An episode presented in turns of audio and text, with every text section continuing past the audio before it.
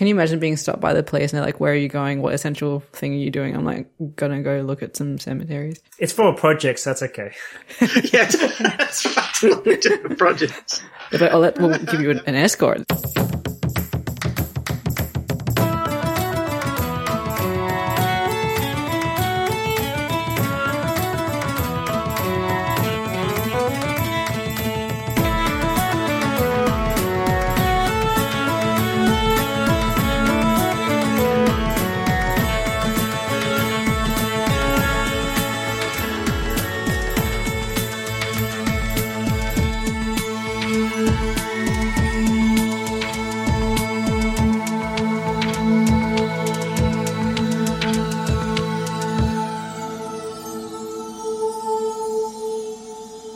Hi, I'm Flux.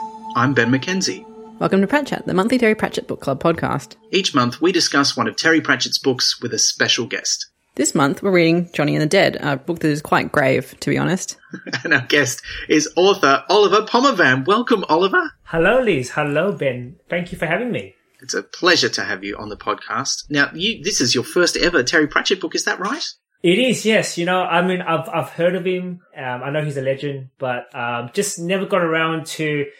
I, I'm probably going to say a lot of stuff that's going to offend a lot of people, and this is this is the first bombshell. I'm not a majorly big fan of fantasy. that's fine. Get out! No, that's fine. And That's, so um, I'm really glad though that you have invited me on here with my first Pratchett book, and it it happens to be a great one. So thank you for um, pouring my cherry and getting me on to the Pratchett train.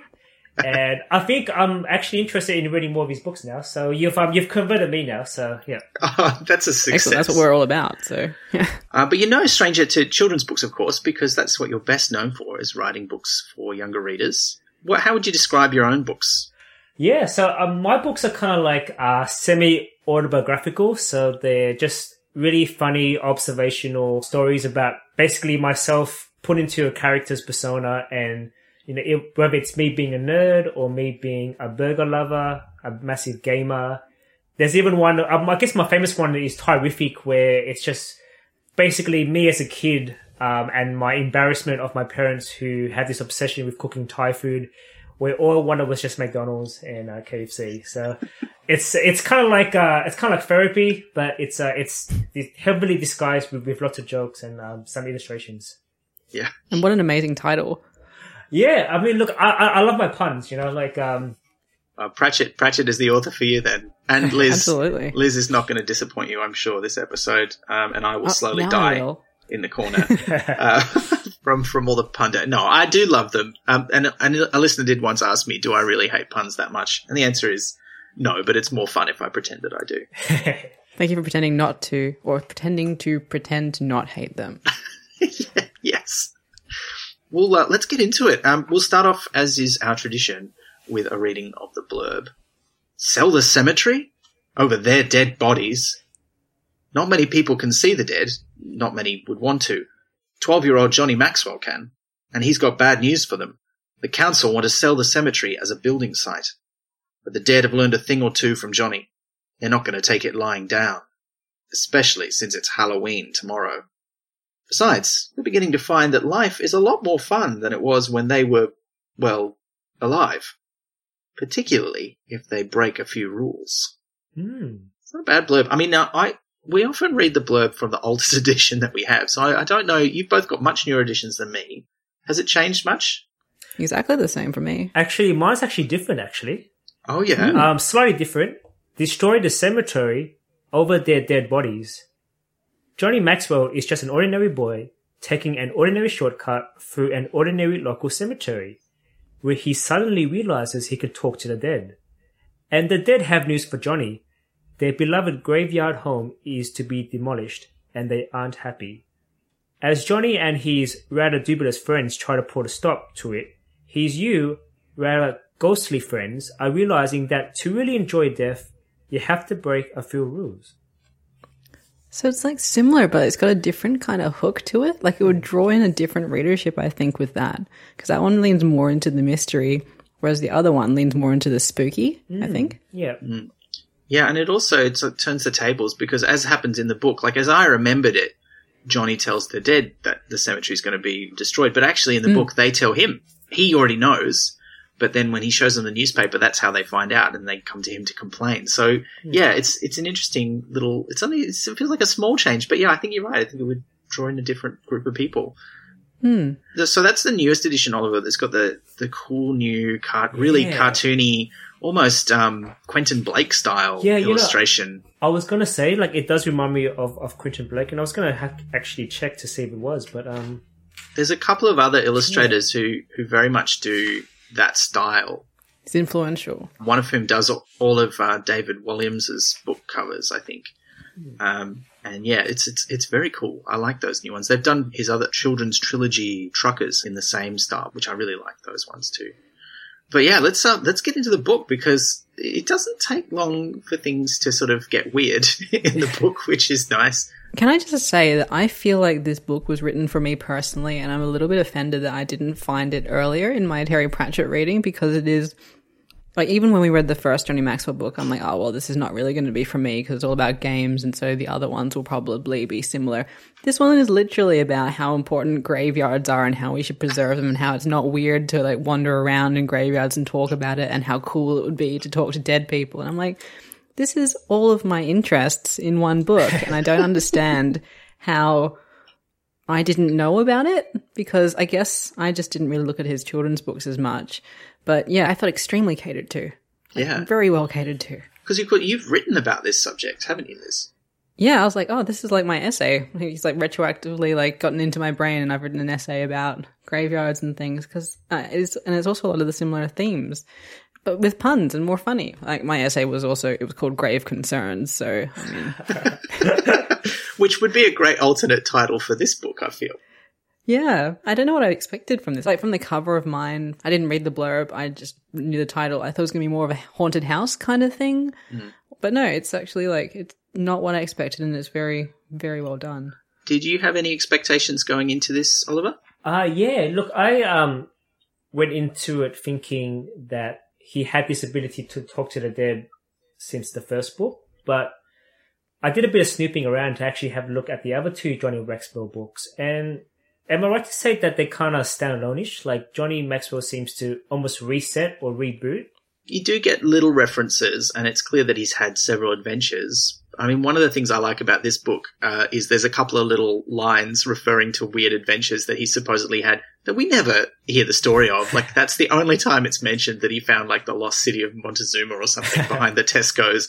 Like, that's never revisited. But yeah, there's, each book does kind of stand alone, and it's more just this idea that weird stuff happens to him. And the first book is, is clearly the first time it's happened. Like he doesn't refer to any weird stuff having happened to him before. But by this one and the other one, he does kind of say, this stuff happens to me. Surely other kids don't have to go through this nonsense. Which I thought was quite cute, uh, in this But one. it could absolutely about be about three different characters. I haven't read the third one yet, but I'm assuming it kind of taps into this one because it is about the Great War, isn't it? Or is it about the Second World War because it's 1941? I don't want to, I don't want to spoil it, but, but yeah, it, it does, the third one does have a few more links to the previous two in terms of how the characters interact and stuff. But, um, and there is a character who appears for the first time in this book who becomes very important in the third one. Oh, cool. Um, but she's, you know, basically a, a footnote in this one, more or less. But it's interesting. I, I found that quite interesting I have back seen to this. through your clever ruse and I've guessed exactly who it is. um, yeah, coming back to this one, I'm a bit, I was a bit like, oh, I didn't, yeah, okay, she's there. Let's, uh, let's get into the plot because let's take it literally because let's take a walk in the cemetery. That's right.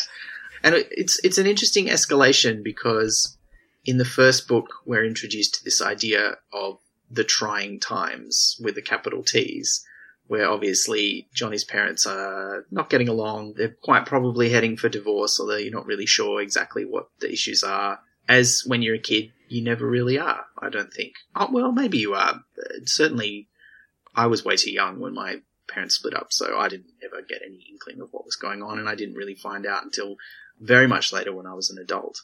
So I, I always have identified with that part of the story. But things have escalated to phase two or three, and now they're living separately, and so he's living with his mum in his granddad's house.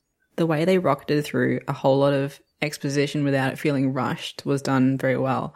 because you find out within like a matter of pages that he suddenly got this ability to talk to the dead. His friends don't quite believe him. It flashes back a little bit to what's happened with his family. Like you find out his new living arrangements within like one or two sentences. And you also get this really heartbreaking look into his grandmother and her nursing home experience as well on the same page. So you get a real good sense of the family around him and the circumstances this boy is in within like two pages. And that's kind of remarkable writing.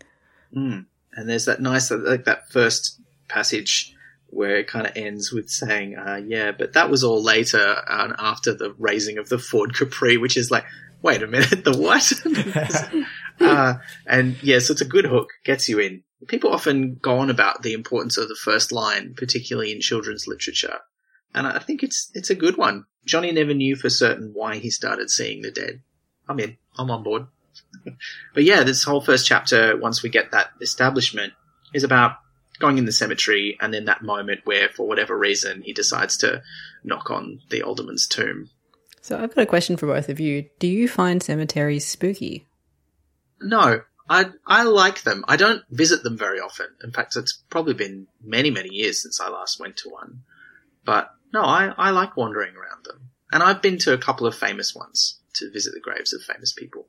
Yeah, same. I've gotta say, I don't have that sense of spookiness around graveyards, mostly because I don't really know anyone personally to, to go visit someone there that I know of. So I'm kind of like Ben, like I, have been the, the tourist going uh, to parts of Europe and um, other parts of the world looking at famous graveyards and, and um, tombstones and things like that. So I've never really got an, an airy kind of sense. But the graveyard described in Johnny the Dead, I would say I wouldn't be scared as well because it seems quite charming to be honest. Like it seems like it's yeah. kind of like as as friendly as a as a playground sort of set uh, in, mm. in, a town. I think, yeah, like a slightly overgrown old playground. Actually, it does remind me now that you say that. Of when mm. I visited Japan, there were a couple of places where I was walking around, and there were these disused playgrounds that were super overgrown, which was really weird because nothing else was like that in Japan. But I guess they were like deemed unsafe or something. I don't know what the story behind them was.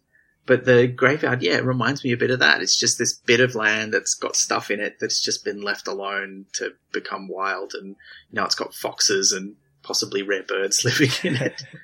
To be honest, um, your abandoned Japanese playground sounds a lot spookier to me than a graveyard. We're talking like very small, like the kind of playground you'd find in a small park on a suburban street? Not a, not like, like where a, you'd find like twins holding hands covered in blood, singing like "Play with Me," like that you know the the usual abandoned playground nonsense. Yeah, I didn't see any of those, but that doesn't mean they weren't there. Yeah, because you, you didn't know you could see them. You weren't looking hard enough. Most people are too lazy. Probably. That's what they were saying. Yeah. It's like the TARDIS view of um, why people can't see the dead. They're around, but you don't want to notice it. Mm. It's a theme that comes up again and again in Pratchett's writing, but also in a lot of British fantasy, as we talked about in the Wee Free Men episode, um, which is another one of his books about, about a younger character who starts to be able to see the things that other people won't see. Mm. Also reminded me of Beetlejuice when they get the handbook for the recently deceased and it says the living usually won't see the dead and they're like won't or can't and then they have this big discussion about it uh, which I thought was cool. So it's yeah, it's a it's a great idea, and I love it. Well, I like that we're all on the same kind of page as Johnny is because his friends are like graveyards are spooky, and Wobbler in particular oh, is yeah. Is all like, oh, why would you want to be here? It's creepy, and then they start talking about different cultural uses of graveyards around the world. But the general consensus seems to be that graveyards are spooky, and you do not want to spend time here, which is never something I've really understood because like the dead aren't anything to fear, yeah, unless you've wronged them. that's that's a fair call. And he hasn't really wronged anybody. He's just sort of knocked on the door to say hello. He's been quite polite. Although I kind of like that he does that and the alderman comes out and Johnny freaks out and runs away and Wobbler runs with him even though he can't see anything. just like, it's you like, were running away. Uh, it seemed like the thing to do. It's like doorbelling, like because they're young boys doing the thing and they didn't expect someone to be right at the door. yeah. yeah. Um, and, uh, but Johnny goes back to have a bit more of a chat because he sort of feels like that's the right thing to do. And also there's that great bit where he sort of feels like he's at a moment in his life where he's got to make the choice. Do I just leave and never know what's going to happen? Or do I stick around and find out? And I, I love that particularly how it goes into all this detail of him imagining some angel visiting him on his deathbed and asking if he wants to go back. That was, yeah, I really love that bit. Yeah. And we meet our first one of the dead, the alderman. A lot of the characters that we meet, the dead characters, they are analogues for actual historical figures or versions of them. But is the alderman one of those, or is he just an extremely local person and a character exclusive to this book? Because I couldn't think of a parallel for him, but I could for most of the others. Like him and Mr. Grimm did not seem to have a hmm. counterpart to me, but everyone else pretty much did. Or maybe maybe not the inventor guy. I, kind of feel like he's just, you know, your local bureaucrat, like the sort of person who's necessary in a town for, you know, making things go, but who no one really gives two thoughts about. You know, like, you, Yeah. like most people don't know who their local councillor is, for example. Yeah, I think he's more of like a like a spokesperson. I, I find him like he's someone who echoes the sentiments of the dead, and but what I like about him is that he's he's just very clear and precise with what he wants Johnny to do, and I really like the dialogue between uh, Johnny and the Alderman as well. Like it's just a very a matter of fact. Like you know, it's like if you kind of don't think about it, it's almost like Johnny's actually talking just to a normal person. Like you can't forget the fact that he's a ghost, and I think the best thing about this is Pratchett does a really great job in giving these ghostly characters such such warmth and such personality that you really don't actually see them as ghosts. You just see them as normal people, the same way that Johnny would. Hmm. Hmm. Yeah. Although I have to admit, I got so used to thinking of the alderman as the alderman that when he refers to himself by his actual name later in the book, I had to go back and look and go, who, who was that? Yeah. Whomst. Yeah. Who- Oops, is Thomas Bowler? Yes, Bowler. uh, but that was cool. This is where we get some of the stuff that really kind of makes you re- realize, if you didn't already, that this book was written and set in 1993. Because uh, the main touchstone for a 12 year old uh, when it comes to the dead is Michael Jackson's thriller video, which I think probably was mine too when I was 12 because I was a bit of a wuss and I didn't watch horror movies. But then I had a lot of friends who, like Wobbler and Big Mac, uh, did watch all the scary horror movies that I was too scared to watch. So it was definitely a thing that people knew about and talked about. Uh, the, the thriller thing was interesting to me, but I didn't like what you just said wasn't where I was expecting you to go because you said 1993, the touchstone. I thought you were going to talk about the satanic panic that is mentioned oh. throughout this because I looked it up and the, you know the Memphis 3 case was in 1993 and the convictions were in 1994. This book came out in 1993. So I'm not sure if he wrote it before it happened or when it happened because that's an interesting coincidence. Um, the short rundown of that is the Memphis Three was a was a famous case where um, three teenage boys were convicted with killing three young boys in an occult fashion. But there's been a lot of work done since that makes it seem as though they didn't actually do the crime they were convicted of. There's a whole bunch of documentaries you can watch, but at the time, it really blew up. Satanic panic. People were worried about kids getting into the occult and doing horrible, awful things. So I was wondering if that influenced this book because Walbert does specifically mention satanic panic, but the timing of it, I'm just curious because how fast between writing and publication could he have done that if the case happened then? Is it just a coincidence? Or did it get added in later? I mean, it was definitely a thing in the 80s as well, like famously targeting heavy metal music and Dungeons and Dragons, which was generally about, uh, you know, sort of around. Certainly through the 80s and 90s, there was an undercurrent of that among religious people like Yo-less's mum, for example. But it didn't come out here into Australia very much, so I never really copped it. I think the worst, the worst case I ever got was when I was in primary school and the religious education folks who came in from outside the school showed us a video claiming that all heavy metal stars were Satan worshippers and that's why they all died choking on their own vomit. Um, and that we all shouldn't of them? yeah, basically, it was it was very over the top and dumb. Uh, I think it was what turned me off religious education in school because I was like, my mum's got that record. I'm pretty sure it's fine. See, my school didn't have that. We just had cricketers come and be like, here's some Milo and um, we'll teach you how to bowl. Mm, Yeah, so I know which one I'd different choose. I like the fact that uh, Marxism gets a bit of a run, which is kind of Yeah. cute. Yeah. because uh, to see communism s- explained so uh, plainly um, is, is funny in itself, but to see it in, a kid's book and for kids to just read and go, oh yeah, I, I get it. Like, you know, it's, uh, it's pretty cool. And, you know, it, and, and it's the theme of this book, this concept of people who've passed away. Would they be known forever? Would they always be famous forever or would they be forgotten? So I like the fact that Pratchett has done his homework basically. He's, he's, he's matched up people with certain people and, um, I did a bit of snipping as well, and even the, the town itself, like you know, um, Blackbury is kind of loosely based on another town that he knows of. Mm-hmm. You know, just this almost famous kind of town, but nothing much really happens there, kind of thing. But um, yeah. yeah, so I really enjoyed that part. Yeah, the vibe of like being the Beatle who left the Beatles before they got famous was like strong through the whole thing. Like the almost yeah. potential and how those people matter as well. And that doesn't mean their graves should be just dug up or built over. Um, which again, interestingly, they did in Melbourne and probably lots of places, but the Queen Victoria markets here um, are built over a graveyard. They dug up the famous people, the significant people, they buried them somewhere else, and everyone else, they just raised their gravestones and built the market over the top of them. And so that was very much at the forefront of my mind when I was thinking about this, because when he was trying to see who was significant and who was not, I'm like, that's not the questions we should be asking ourselves, which he eventually comes to. But yeah. Yeah, and it's a nice journey that he goes on through the book in that way But, you know, after he speaks to the alderman, he's a bit sort of, oh, I don't know how I feel about this. and he goes home and talks to his granddad about the cemetery, which leads to his second visit, where his granddad shows him the grave, um, speaking of Marxism, of mm-hmm. one William Stickers, mm. um, Workers of the World Unit, yes. uh, which I thought was a great little gag. Recurring gag too, because like they have an, an E left off something later on as well in a footnote. There's a lot of nice little recurring gags in this book. Yeah, it's really great. Mm and then he, he convinces his friends to come back with him to the cemetery, which, you know, it's the escalation, and it's also where he realizes he's a bit alone in this. That even when he brings his friends along, like in so many of these little magical stories for kids, like in a lot of, particularly a lot of 80s films, there'll be one kid who's the first to discover whatever the magical thing is, but then when they bring their friends in, they all get to go, and that's not what happens here. Like they come with him on his journey because they know that weird stuff happens to their friend, but they don't ever see the dead. And by the end of it, possibly don't even believe they were ever there.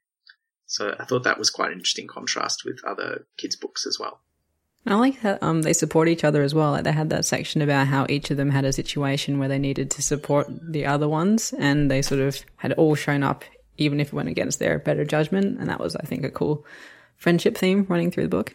Yeah, I, I like the fact that they're all just hanging out and they kind of accept Johnny's weird talent. And, you know, a part of them wants to believe, a part of them is kind of scared, and a part of them is, is there to cheer for their friend. But I think they just want to come along for the ride, just in case something does happen. So, um, you know, having this book, um, sort of set, like, you know, written in, in, in, the 90s, there, there was no phones, there was no social media. You couldn't just text Bob and say, hey, come over to the graveyard.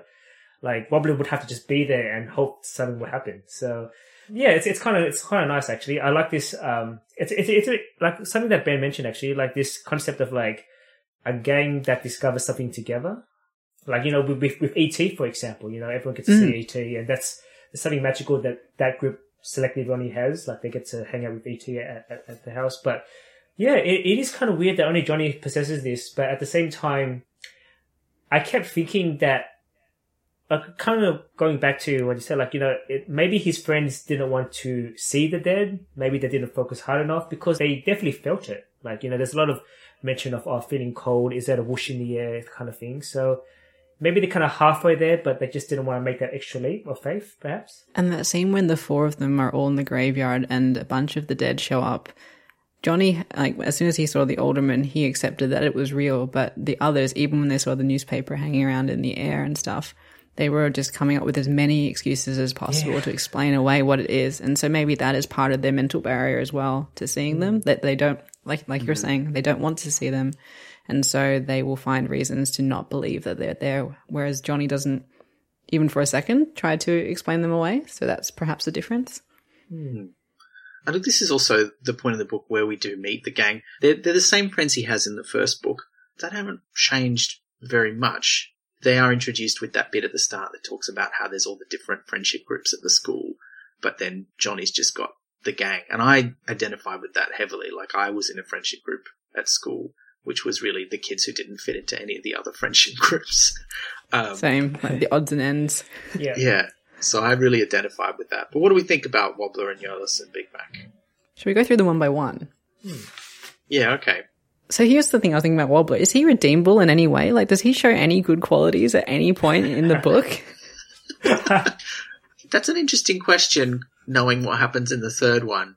Uh, So I oh, don't, okay. haven't read it, but at this in this book alone, there's well, there's stuff in this book that makes me think Pratchett was planning the third one when he wrote it, Hmm. and I think part of that is Wobbler being a bit of a jerk, uh, but not like he's not a massive jerk. You know, he's just he's he's a bit rude, um, and he's a bit self-centered. I think, but he's not like overtly awful. well, he is the one who like when they talk about feminism in class, he's the one who has to play devil's advocate and be like, women are useless. He's the one who keeps Well, on true. pointing out Yo-less's race, Mm. and he's the one who consistently tells Johnny he's wrong. And I'm not sure, I can't remember who said it, but is he the one who's like, "What are you, a gay ghost?" when he shows up in the pink sheet? I think Or that is am I- him. Yeah, so he's he like ticks all the bigotry boxes in this mm. book, but also like a lot of young kids do because it's some learned behavior from their environment. So we don't know what his home is like. But in this book, I didn't see him show any redemptive qualities on his own. But that doesn't mean he's not a redeemable character. Yeah, where that comes from is, I think, maybe a place of because he's the the fat one to you know put that in inverted commas, and so he probably feels the need to pick on other people to make himself feel bigger and better. Hmm. He never seems to do it with a lot of malice, but you're right. That's that doesn't necessarily make it any better. Yeah.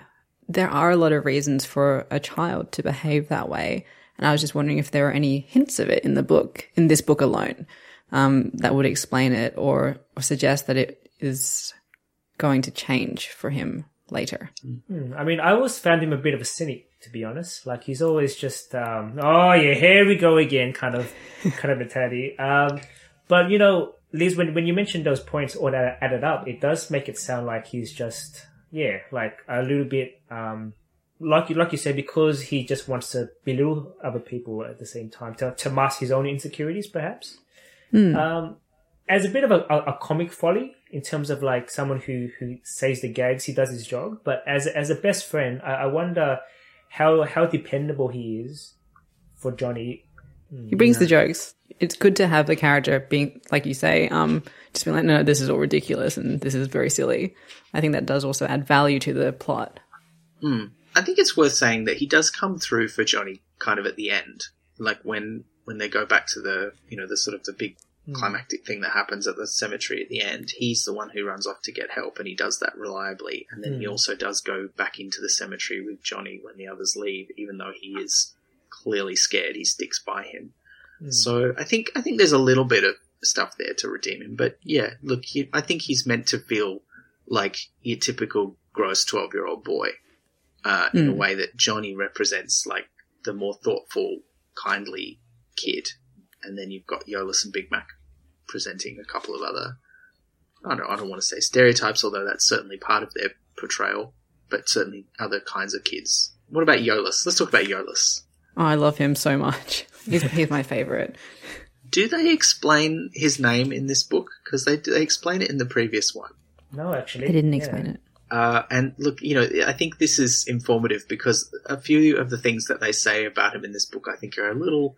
We're a little bit like, "Ah, well, this is how kids talk, but still, it's a, you know, it's a little uncomfortable looking at it through a, a lens from 2020.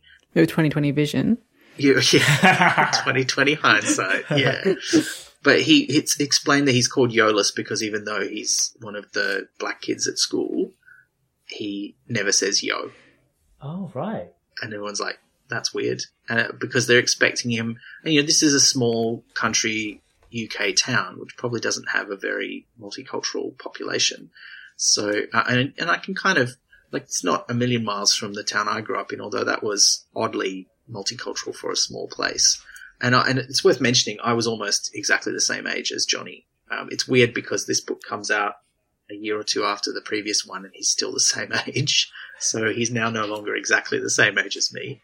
Maybe he's dead the whole time and they all are, and this is a strange afterlife. What? No. Oh, An afterlife that has its own graveyard. but yeah, I uh, like they do like to point out people's difference in a way that now you would hope people wouldn't feel the need to, and yet at the same time they have a really great friendship. Yeah, I think I'm I'm, I'm willing to accept those kind of point of difference remarks only for the fact that they are actually friends. So it is actually a nice sort of multicultural kind of mix of friends, which is kind of cute. And I think you know that that's what kids do, I guess. Like you know whether we, we read about it or not, like I, I I would assume that they would at least talk about it and then get that out of the way and then move on to something else, kind of thing. Yeah. Yeah. Because I was in quite a multicultural group of friends as well, being Eurasian, coming from Hong Kong, and it's like we were all the sort of odds and end groups. Like I realized in hindsight, looking back at school, that basically everyone who wasn't white was in my friendship group. Um, so, um, which I didn't really notice at the time. Um, but yeah, it, you do ask each other questions that in hindsight you look back and you're like, oh no. But yeah, because you're friends or because they're friends, I think it's it's okay. Oh yeah, one one of the best things about having friends like that is that you can have games of you can't ask that, but you can because you know they're your friends. So yeah, Yeah, Yeah, because it's done without any malice and with genuine friendship underneath it. And I mean even Johnny gets a little bit of that because I think one of the things I identify with him is that he's going through this trying times, and something that's worth remembering is that that's actually not common in a small country town. Like I remember growing up in primary school, I was the only kid whose parents, like birth parents, were divorced, and we never talked about it, and nobody ever asked me about it. And it's not, you know, obviously it's very that's a very different thing to have as a point of difference than you know your ethnicity or, or cultural background. But it is, you know, I think he he has that about him. But then also, you know, you've got Big Mac who's got some similar kind of issues going on at home. But I, I don't want to. I don't want to get off the topic of Yo-less though, because I also love him because he's the he's the proper nerd of the group yeah, in a way. he's the swot, you know. He's the one who does really well at school, and who's got a pretty strict religious mum who's also a nurse. But he's also he's pretty switched on. Mm, he's a thinker. Again, he's the one who comes up with the most rational reasons for why the ghosts can't be real. Yeah. He's the organizer too. Like I think he's the one who drives that conversation you were talking about, where he says, "But we all supported Big Mac when he had to go to court, and we all supported Wobbler when he got in trouble at the library or whatever it was." And he's the one who sort of brings that up and says, "We we look out for each other. We- Hmm. Let's do it." So I like that. But what about Big Mac? He's complicated, um, but good. I was hoping he would get over his gun and ammo thing in this book, but um, I have a feeling that maybe that's something that is foreshadowing something later. Yeah, I, I think it's it's an interesting character study of someone who people would make assumptions about based on where they live and what they look like and who their family is, and his own internal struggle to whether he wants to lean into that or rebel against that.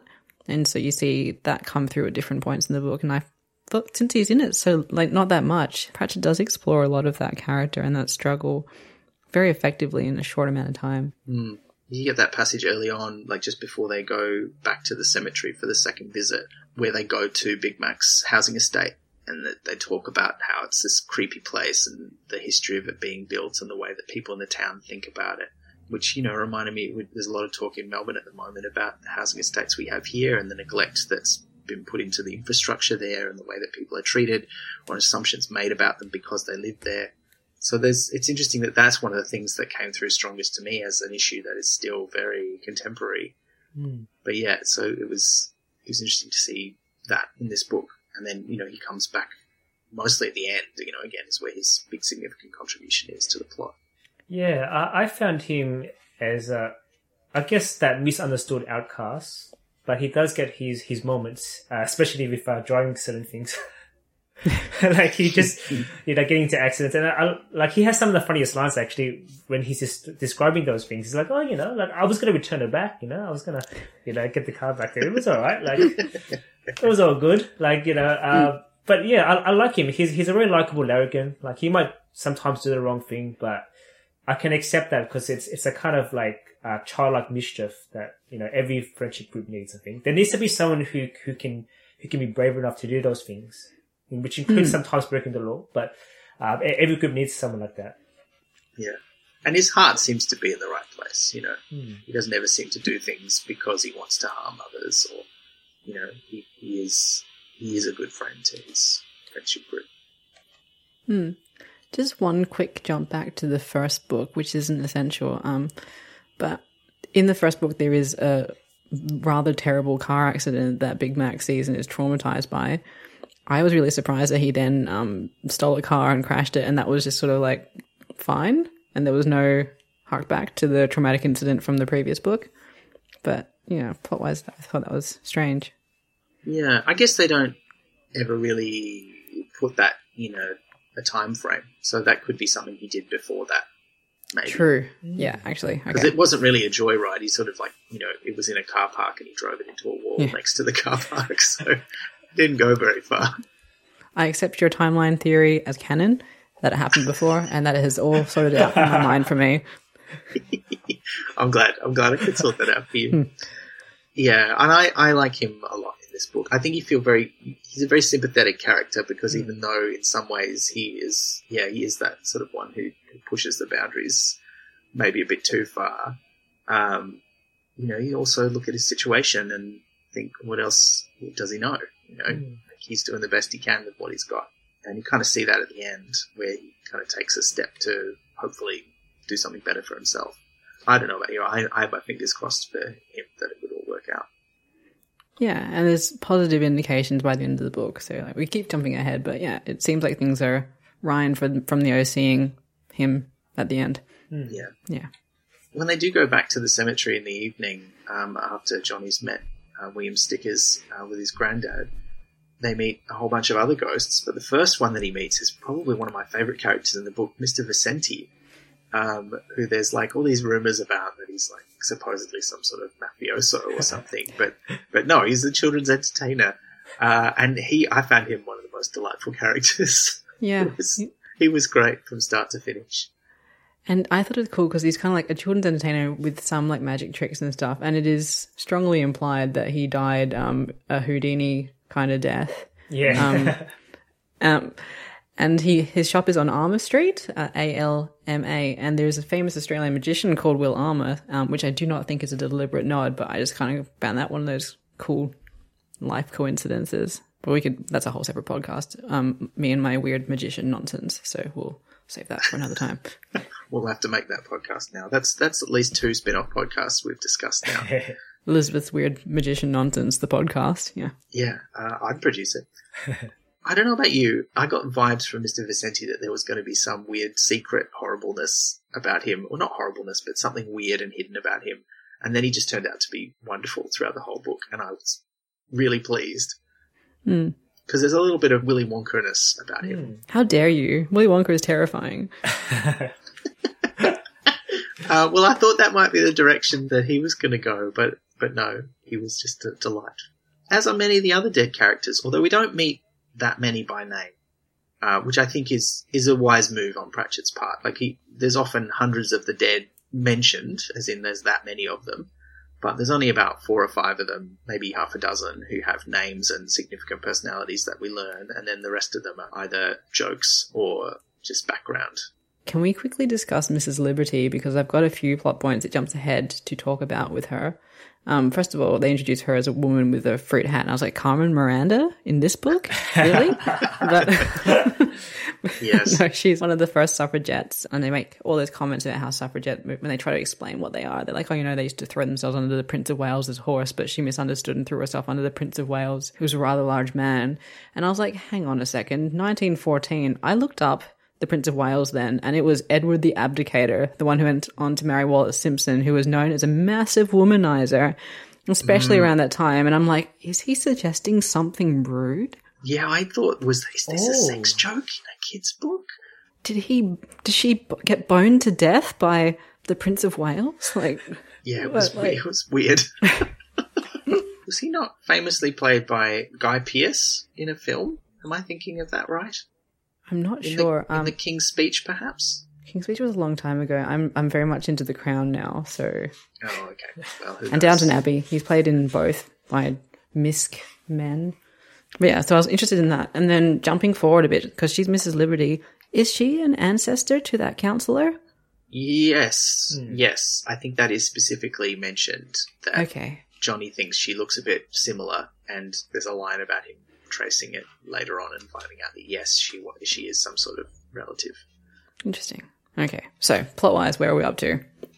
Well, we're up to meeting her, really, because after he meets Mr. Vicenti, they all come out to talk to him, and the alderman, William Stickers, and Mrs. Liberty have figured out from the newspaper that William Stickers asked Johnny to deliver that the cemetery's been sold and is going to be built on by a horrible company called United Amalgamated Consolidated Holdings. Which is the same thing. I thought it was amazing. yeah. Three words that just mean the same thing and you never find out what they do. No, I don't think anybody knows. And that's that's a very Pratchetty thing to have a company like that.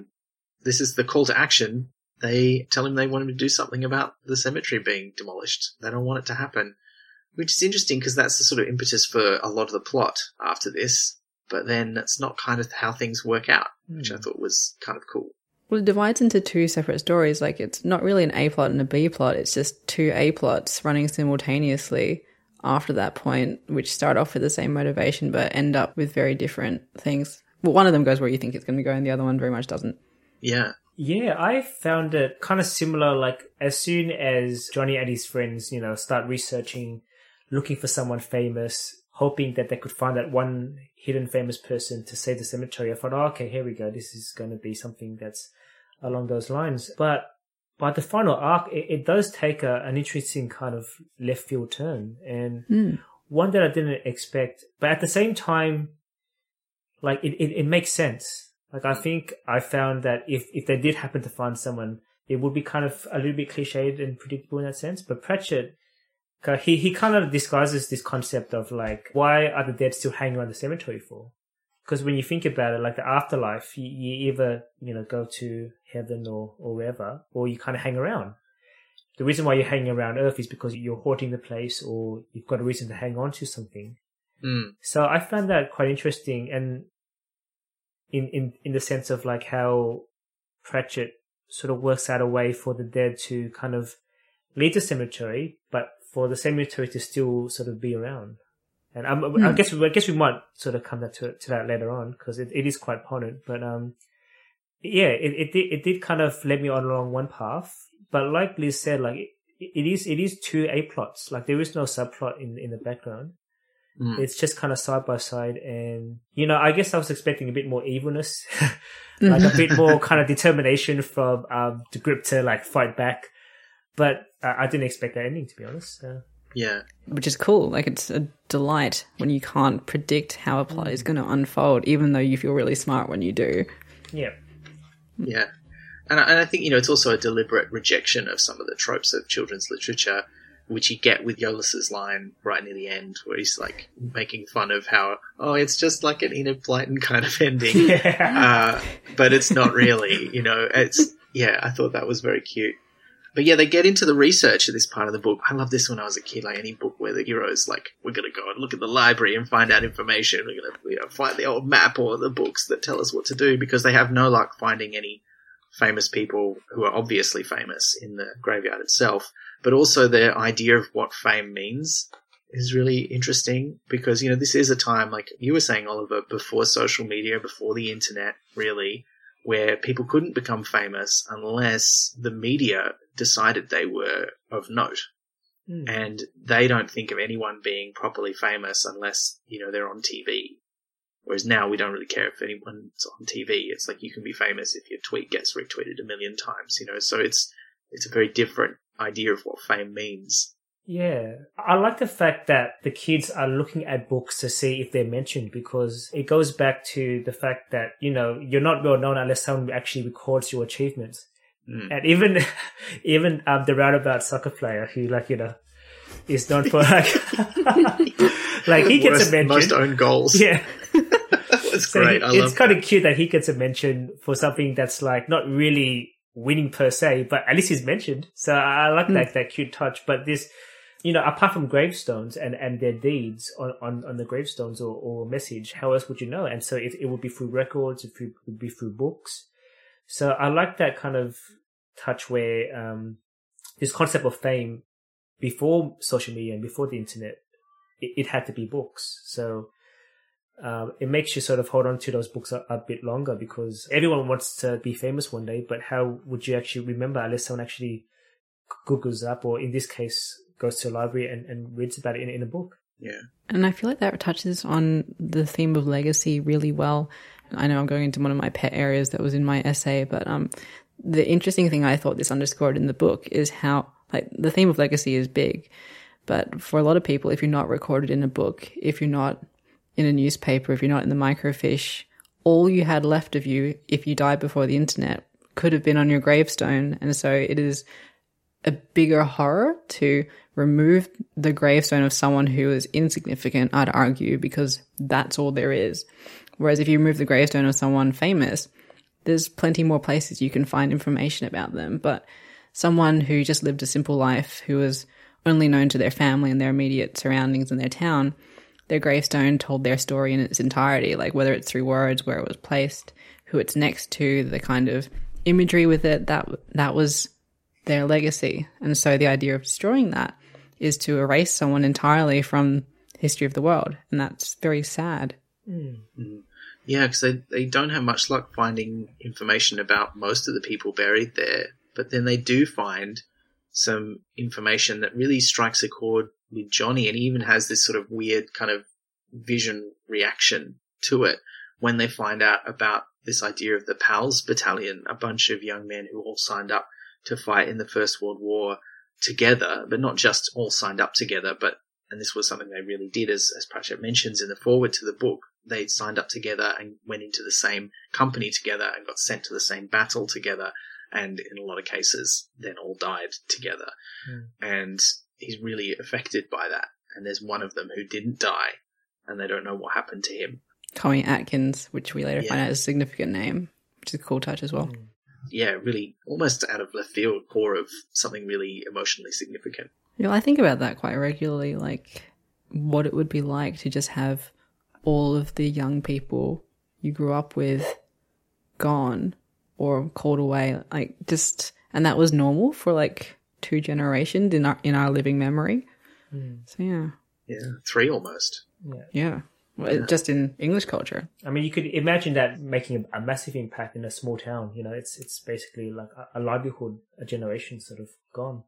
And I, I was like, oh, what a, what a ridiculous idea that you'd all go off together. But then I also think, no, like you kind of would want to, like you'd want the people around you that you know. So like it's ridiculous in a cold, pragmatic sense, but it's sensible in an emotional sense. Um, so I think that contrast I found really upsetting as well, because you can understand why and you can't argue against it strongly. It's like why all the royal family can't travel together. Yeah. I really liked the fact that it's Big Mac who makes, I think, the comment where, you know, they find out that Tommy Atkins lived, but they can't figure out where he is or if he came back. And he says, well, it'd be really lonely. Mm. And then I think it's Yo-less who also has the really sort of poignant comment who, you know, they all, they're all going somewhere together. And he says, I wonder if they ever got there eventually. And he has that moment where it takes him a second to realize what he's saying, but then he gets it and he's like, oh, and they're all kind of struck by it, even though Johnny's the one who has the sort of tunnel vision, weird Mm. kind of premonition. Actually, this is something that's just occurring to me now. Do you think at that moment, is he having that kind of weird connection because that's when Tommy Atkins dies? Oh, Because when he goes to the home the next day, they say that he died yesterday, and I'm wondering if there's some sort of weird. I mean, I, I don't. That's not like it, Hmm. it's it's supposition. Like I don't think that's necessarily supported by the text, but it just occurs to me that might be an interesting way to read that. Is that he's got this connection to the dead now, and as he's reading about this guy who's the last one of his battalion to survive, he dies at that moment, and that's where Tommy gets this sense of this is important, this is significant. I hadn't thought of that, but I love it as an idea. Yeah. Yeah. It's this concept of like your life flashing before your eyes, but in this case, it's Johnny experiencing that, that flash as well. Mm, Yeah. Yeah, someone else's life. Yeah, oh, that's a nice way to put it. I like that. yeah. Yeah. But yeah, they, don't- they don't have much luck, unfortunately, apart from that emotional uh, moment. And the footballer again, which thank you for Oh, yeah. that was so good. I like that later on there's just that little note where he's got like left and right written on his shoes. Yeah. You're like, oh, buddy. Oh, you need some help. Just needs a compass built into his toes, like into Oh, his string yeah. toes. They just sort of like go, well, this is pointless, and they head to the mall, such as it is. And there's a great passage describing how crap it is uh, compared to the malls you see on TV and Yeah. films in America. And I can totally relate to that. It was like that in my hometown. They built a sort of shopping centre on the edge of town, and it had a cinema in it, but the rest of it was pretty disappointing. You didn't really want to go there. But yeah, they uh, they head to the mall and they hear the dead talking over the radio. As Johnny's given them a radio so they can keep up with news without having to try and pick up a newspaper. And they've called in uh, because during this trip to the library, Mr. Vicenti is like, maybe we don't have to stay in the cemetery. And there's all these great references to him saying you can escape from anything if you try hard enough. Because he, he also, in his background, like before he came to Blackbury and became a children's entertainer, he escaped from World War II in Europe. And there's a nice little through line there of him escaping from everything. And when they're going to the phone box and trying to make phone calls, this is where we really meet Eric Grimm, who's the the one member of the dead who's like, you should you all should all be ashamed of yourselves and uh, what's wrong with you? You're breaking all the rules. This isn't okay. Mr. Nominative Determinism. Yeah. yeah. Uh, there's quite a lot of that in this book. There's a lot of gags about that too. Mm. Where Yeah. they keep asking who invented that. That was invented by what's the name? Sir Humphrey Telephone. Yeah. But then the next day is, as we say, when Johnny goes to visit his gran, who's in a retirement home called Sunshine Acres. And again, this is something that I found quite close to me. I have a grandmother who also is suffering from Alzheimer's, who is, is doing pretty well at the moment, but has been through some pretty intense times where she didn't know who we were and Mm. was very upset because she didn't understand what was happening around her or where she was going. So I really identified with this, and I think this is well before Pratchett's own diagnosis with the rare form of Alzheimer's that he had. Mm. It makes sense that probably that was in his family somewhere, and so he had some personal experience of it beforehand. So it felt very real, and it's kind of a little bit distant, which I think also felt real to me because when I was very young, and my great grandmother, who also suffered from the illness, when I would visit her, it was just a bit weird and confronting for me because she didn't know who I was. And so I didn't feel entirely comfortable or see the point. And Johnny's got that kind of attitude too. Hmm. And the inclusion of the grandfather never wanting to come, I think, was another emotional element to that. Because the, the mum just explains that he wants to remember her how she was. Yeah. Which is rough. I mean, and that's like Yeah. with my great grandparents, that's kind of a, the very opposite. Like my great grandfather stayed with my great grandmother until she died. And it was one of those things where he died not long afterwards because he kind of felt like he'd stuck around for the thing he needed to stick around for. And I, I'm sure that's not really what happened, but you always get that sort of sense from those sorts of stories. So I found that incredibly sad, but also I could see that being real as well. Um, but that's when he learns that Tommy Atkins did come back to Blackbury and in fact was a resident in the home and had died the day before, possibly as we just discussed while they were in the library. And his funeral's the next day, and the nurse sort of talks to him, and it, there's that great line which Pratchett has used before, where Johnny realizes he can get away with asking anything as long as he says he's doing a project. Yes. It's true. As a freelance writer, it's true. Oh, really? People let you do so you? many things. Yeah. Sometimes I Um, write an article because I want to do a thing. Yeah, that's a great idea. But usually the thing is go and see a graveyard at a weird time or like see very specific. Get into the magic archives of the state library. Yeah.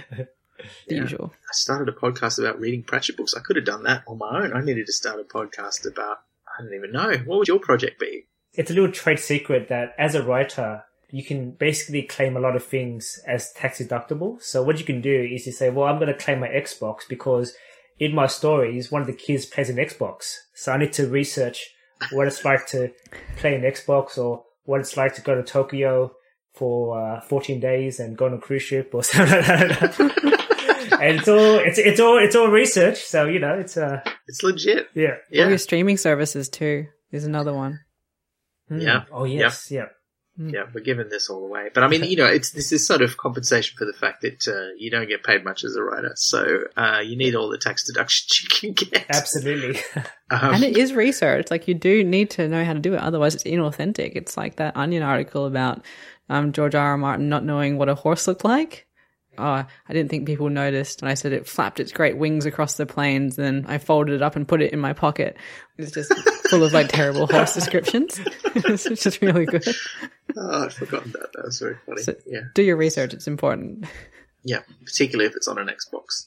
Johnny goes home and has his weird dream, and he doesn't have a lot of dreams in this book. He has a, he has a couple, hmm. and they feel very real dreams because they have things that, that he's been talking about with his friends. Like there's the one where he dreams about fingers because someone's like pointing a finger at some point, or Alderman was pointing, and that was the last bit of him to disappear, I think, or maybe it was Vincenzi. yeah, no, no, that's that, was, that was Martin, the communist. He was pointing, and he had fingers, and then there's the thumbs up of the pals. Yeah, so he has this dream about weird thumbs, and then he sees like Rod Serling walking through the town, like trying to read from his book, but all his friends are like looking over his shoulder and ruining it. Thought that was cute. Felt very much like a real kind of dream that you might have. But the, he finds out the the dead are calling up the radio again, um, and he goes uh, back to the cemetery to find out what they're doing in the middle of the night, where he meets a couple more of the dead characters who become quite significant towards the end. Uh, Solomon Einstein, who's been mentioned by the alderman earlier, who is some sort of distant relation of Albert, but is a taxidermist, uh, who nonetheless has a sort of very keen brain for metaphysics, if not actual physics.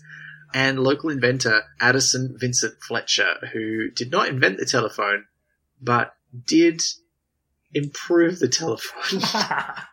I thought that was great. I'm like, yeah, lots of people, like the first telephone is the famous one, but it was crap. It's the one 16 iterations down the line that we use, but no one records who those people are who actually made the amazing inventions useful. And there is also that great thing about people being out of their time or in the wrong moment. Like they have the idea, but the world isn't there yet. So like you might it's invent the internet and there's not a computer system, like that kind of thing. So when he like sees a computer, he's like, this, I, I, I know this. That's cool. Yeah, that was a cool idea. And that's kind of something that gets touched on some of the Discworld novels too, where, you know, some of the characters in the Discworld get inspiration for things, but they don't quite work because they don't live on our planet. They live on this weird fantasy world where things don't work the same. History is kind of like another place in that way. Um, I thought that was cool. Um, but yeah, they, they, uh, managed to figure out that they can manipulate the phone system and travel through the phone wires, which was totally cool. Yeah. I'd do that if I was a ghost. That'd be cool fun. Mr. Grimm does not like Johnny being there uh, and tries to tell him to go away. And Mr. Vicenti hints that there's something quite sinister about Mr. Grimm, or at least something unpleasant and something that they wouldn't have talked about in the papers. He's such a mysterious character. Yeah, I don't know. There is something eerie about him. I, I figured that he did something like a, a secret shame in, in town, but no, no one ever really spoke about it. But they kind of Mm. knew it, it, it happened because he seems to be an outcast of the ghosts, if that makes sense. Like he's he's around Hmm. them, but you know, no one's really paying him much attention. He's very homey in that graveyard sense. He, he's he's very clingy to his graveyard. But yeah, I, I figured that it, it was going to come out that he did something yeah shocking or something, but it, it, it never really popped up. Yeah, I went to the same place that Johnny did. I'm like, is he a murderer? Did he like do a crime? Because he has this very nondescript grave at sort of the edges um, that just basically has his name and there's nothing, no, no embellishments to it or anything. Hmm. And they don't find any mention of the papers, like you said. So I was like, huh, so maybe he was a criminal or something. But I, I didn't guess what the answer was. I thought it was interesting how they distinguished him as like an actual ghost rather than. Yeah, Yeah, Yeah. because the dead don't like being called ghosts. Yeah, but but he is one, and he is actually doing a haunting. Do they blatantly confirm that, or is that just a theory Well, that? Johnny Yeah. says that that's he thinks that's what's going on towards the end, but I think also there's a sort of message at the end that he's not really that different from the other dead, except for the way he views his own situation, which is an interesting commentary on what happened to him. I think so. We can come back to that at the end of the book. Have a big grim grim talk later. Yeah, yes. And I was waiting for like a Brothers Grimm sort of reference. I was like, oh, is he going to be related to mm, them? yeah. Everyone's like connected, and then that didn't come. like, but why is he called Grimm other than he acts grimly? Yeah. I think that's the only reason. Yeah. And, and look, you know, it's a nice shortcut to give someone the name that tells them that, and it's a real name, so why not? It was other words though. Sure. What would you have called him? See, now I'm on the spot. I'm like Mr. Depresso, which is I was gonna say like you know like like like yeah like something like Mr. Black or Mr. Deb or something just like Yeah, like kind of like a, a classic Dahl kind of thing, where like what his name is is what he is, kind of thing. So. Yeah, yeah, Yeah. just Mr. gets you into the, the right frame of mind when reading about him straight away. Yeah. Although it's interesting because you mentioned Roald Dahl doing that, and I think he did that most in his books that were for younger readers than I think maybe this is pitched at. Yeah, I think so. I think you only have to think about the farmers in Fantastic Mr. Fox, for example. Like they just basically, you know who they are straight away. There's a reason why he's he's called Mr. Grimm. Maybe it's a way to set up for the kids to know what to expect from him later on, perhaps. Yeah. Yeah. So they're ready for it. They know it's Mm. going to be something bad. Yeah. Yeah. Yeah. Okay. All right. Mr. Foreshadowing is not a good name. So. Mr. No, Mr. Twist, Telegraph. Probably not. Mr. Plot Point. Um, yeah. Yeah. Uh, the next day, after Johnny goes home, he's a bit spooked out by what the dead are up to and by Mr. Grimm. He goes home, and the next day he goes to Tommy Atkins' funeral and meets Mr. Atterbury, who is a local member of, I guess it's like kind of the UK equivalent of the RSL Club, um, Hmm. Returned Servicemen's League. If you're, if you're an overseas listener, that's what we have here. Could not stop picturing him as David Attenborough because of his name. Like, so that just settled in my brain, and I was just imagining that the whole time.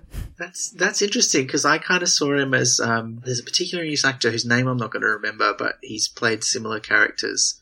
Uh, he's always sort of got a very stiff upper lip, and he's usually got a just a moustache, and that's sort of who I pictured him as. Which is interesting. I was having a discussion with someone recently about do I picture people with specific faces and as characters. And usually I don't, but I did really have a very clear image of what I thought Mr. Atterbury looked like. But yeah, uh, he meets him and they talk about Tommy Atkins. And the dead have all come to the funeral as well. They've strayed quite far from the graveyard now, and they say they're getting better at doing that. But they say it's allowed as well because of the specific reasons. I'm like, who laid down these rules for you? Yeah, that's Hmm. interesting, isn't it? Yeah. Uh, but as they're sitting there talking on the bench, Tommy Atkins appears as one of the dead on the bench, and he sort of smiles at Johnny. And then the Pals Battalion comes down the road um, in a big procession, and he goes off with them, and they leave. And he goes from old to young because he's Oh, like that's old right, when he's on yeah. the bench, but then he goes to the age of the pals when he's off with them. I was interested in the symbolism of that because I was wondering, like, did part of him die at that age as well, and that's why he because I I'm always interested in what age the ghosts will appear as. Like, do you appear as the mm. age you died, or do you appear at the age you imagine yourself, or do you appear as the age that that is your personal peak? And so the fact that it was addressed so specifically that he looked his original age, but then he became the age his friends died. Yeah, it's because he had two deaths in a way. Yeah, that's really mm. interesting because this is quite different to Discworld books where death is a major character and quite often we meet people who've just died. And in the Discworld, they pretty much always start out looking how they did when they died, but then very quickly morph into the way they've always thought of themselves. And that's even in very early books like Mort, that's specifically explained as how it works. Whereas in this book, most of the dead, if not all of them, apart from um, Tommy, look how they did at the time that they died. They're all sort of that age and they all behave as they would have around that age when they were alive. You know, it's only as the book goes on that they kind of discover they have any other options. And yet for Tommy, that's just natural as he goes with them. And Tommy is going back to France, which is something Johnny realizes. And he says that out loud, and which is a nice moment where Mr. Atterbury says, How did you know that he's going back to France? Because he said in his will he wants to be buried with the battalion. With ashes scattered. Yeah. Yeah. Yeah. Which is, I just thought that was, that was quite nice. But it also forms a pretty quick and believable bond between Johnny and Mr. Atterbury, where he's like, "Who's this young man is taking an interest and thinks and understands how important this stuff is and is asking questions. Like, what a nice young man he is. So I really liked that. That was Hmm. great. It was a nice sequence. And it also opens up the possibilities for the dead as a moving along the plot sort of device. It's like if the pals can come all that way, what what's keeping these people tethered to their graveyard? Yeah, hmm. yeah, and there's that nice moment where Johnny almost tells Mr. Atterbury that he saw Tommy Atkins as you know after he was dead, but Mr. Vicenti says, "No, I don't do that. I want to show you something," and takes him back to the cemetery where, yeah, the dead are all having a great time. They're swimming in the canal, they're watching TV. They're watching Neighbours or Cobbers. Yeah. Yeah, I like that little tribute. This is a callback from the first book where it's, it's also the thing that everybody watches. And there's also that great bit where Johnny first asks all his friends to come to the cemetery with him. And he says, we'll go after school. And they're like, but we've got to watch Cobbers. don't you know what's happening this week? And that's the one thing that makes Johnny go, all right, after Cobbers. Yeah, after Darlene's cute. found out about the surfboard, then we can, yeah, all right. Yeah, yeah. it's so great. Uh, yeah, I really liked that. Um, yeah, uh, and this is where Johnny gets the idea to tell them that there's an old car in the canal. Nothing happens with that yet, but this is, you know, already been planted in our minds at the start of the book that this is going to happen.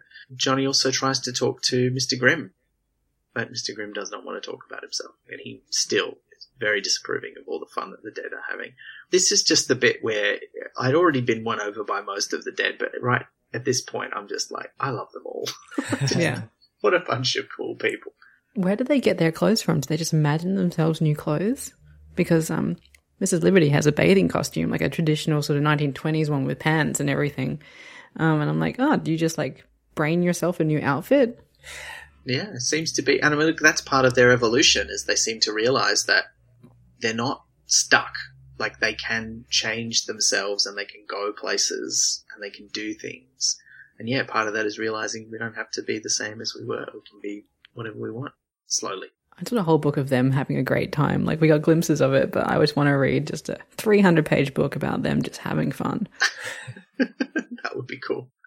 But look, this is where we get to the crux of the, the Save the Cemetery plot because Yo-less says there's going to be a meeting tonight, a public meeting about the cemetery because it turns out quite a few people in the town are a bit annoyed about the whole cemetery thing because supposedly it was sold for like five pence or Yeah. next to nothing because it costs too much to upkeep.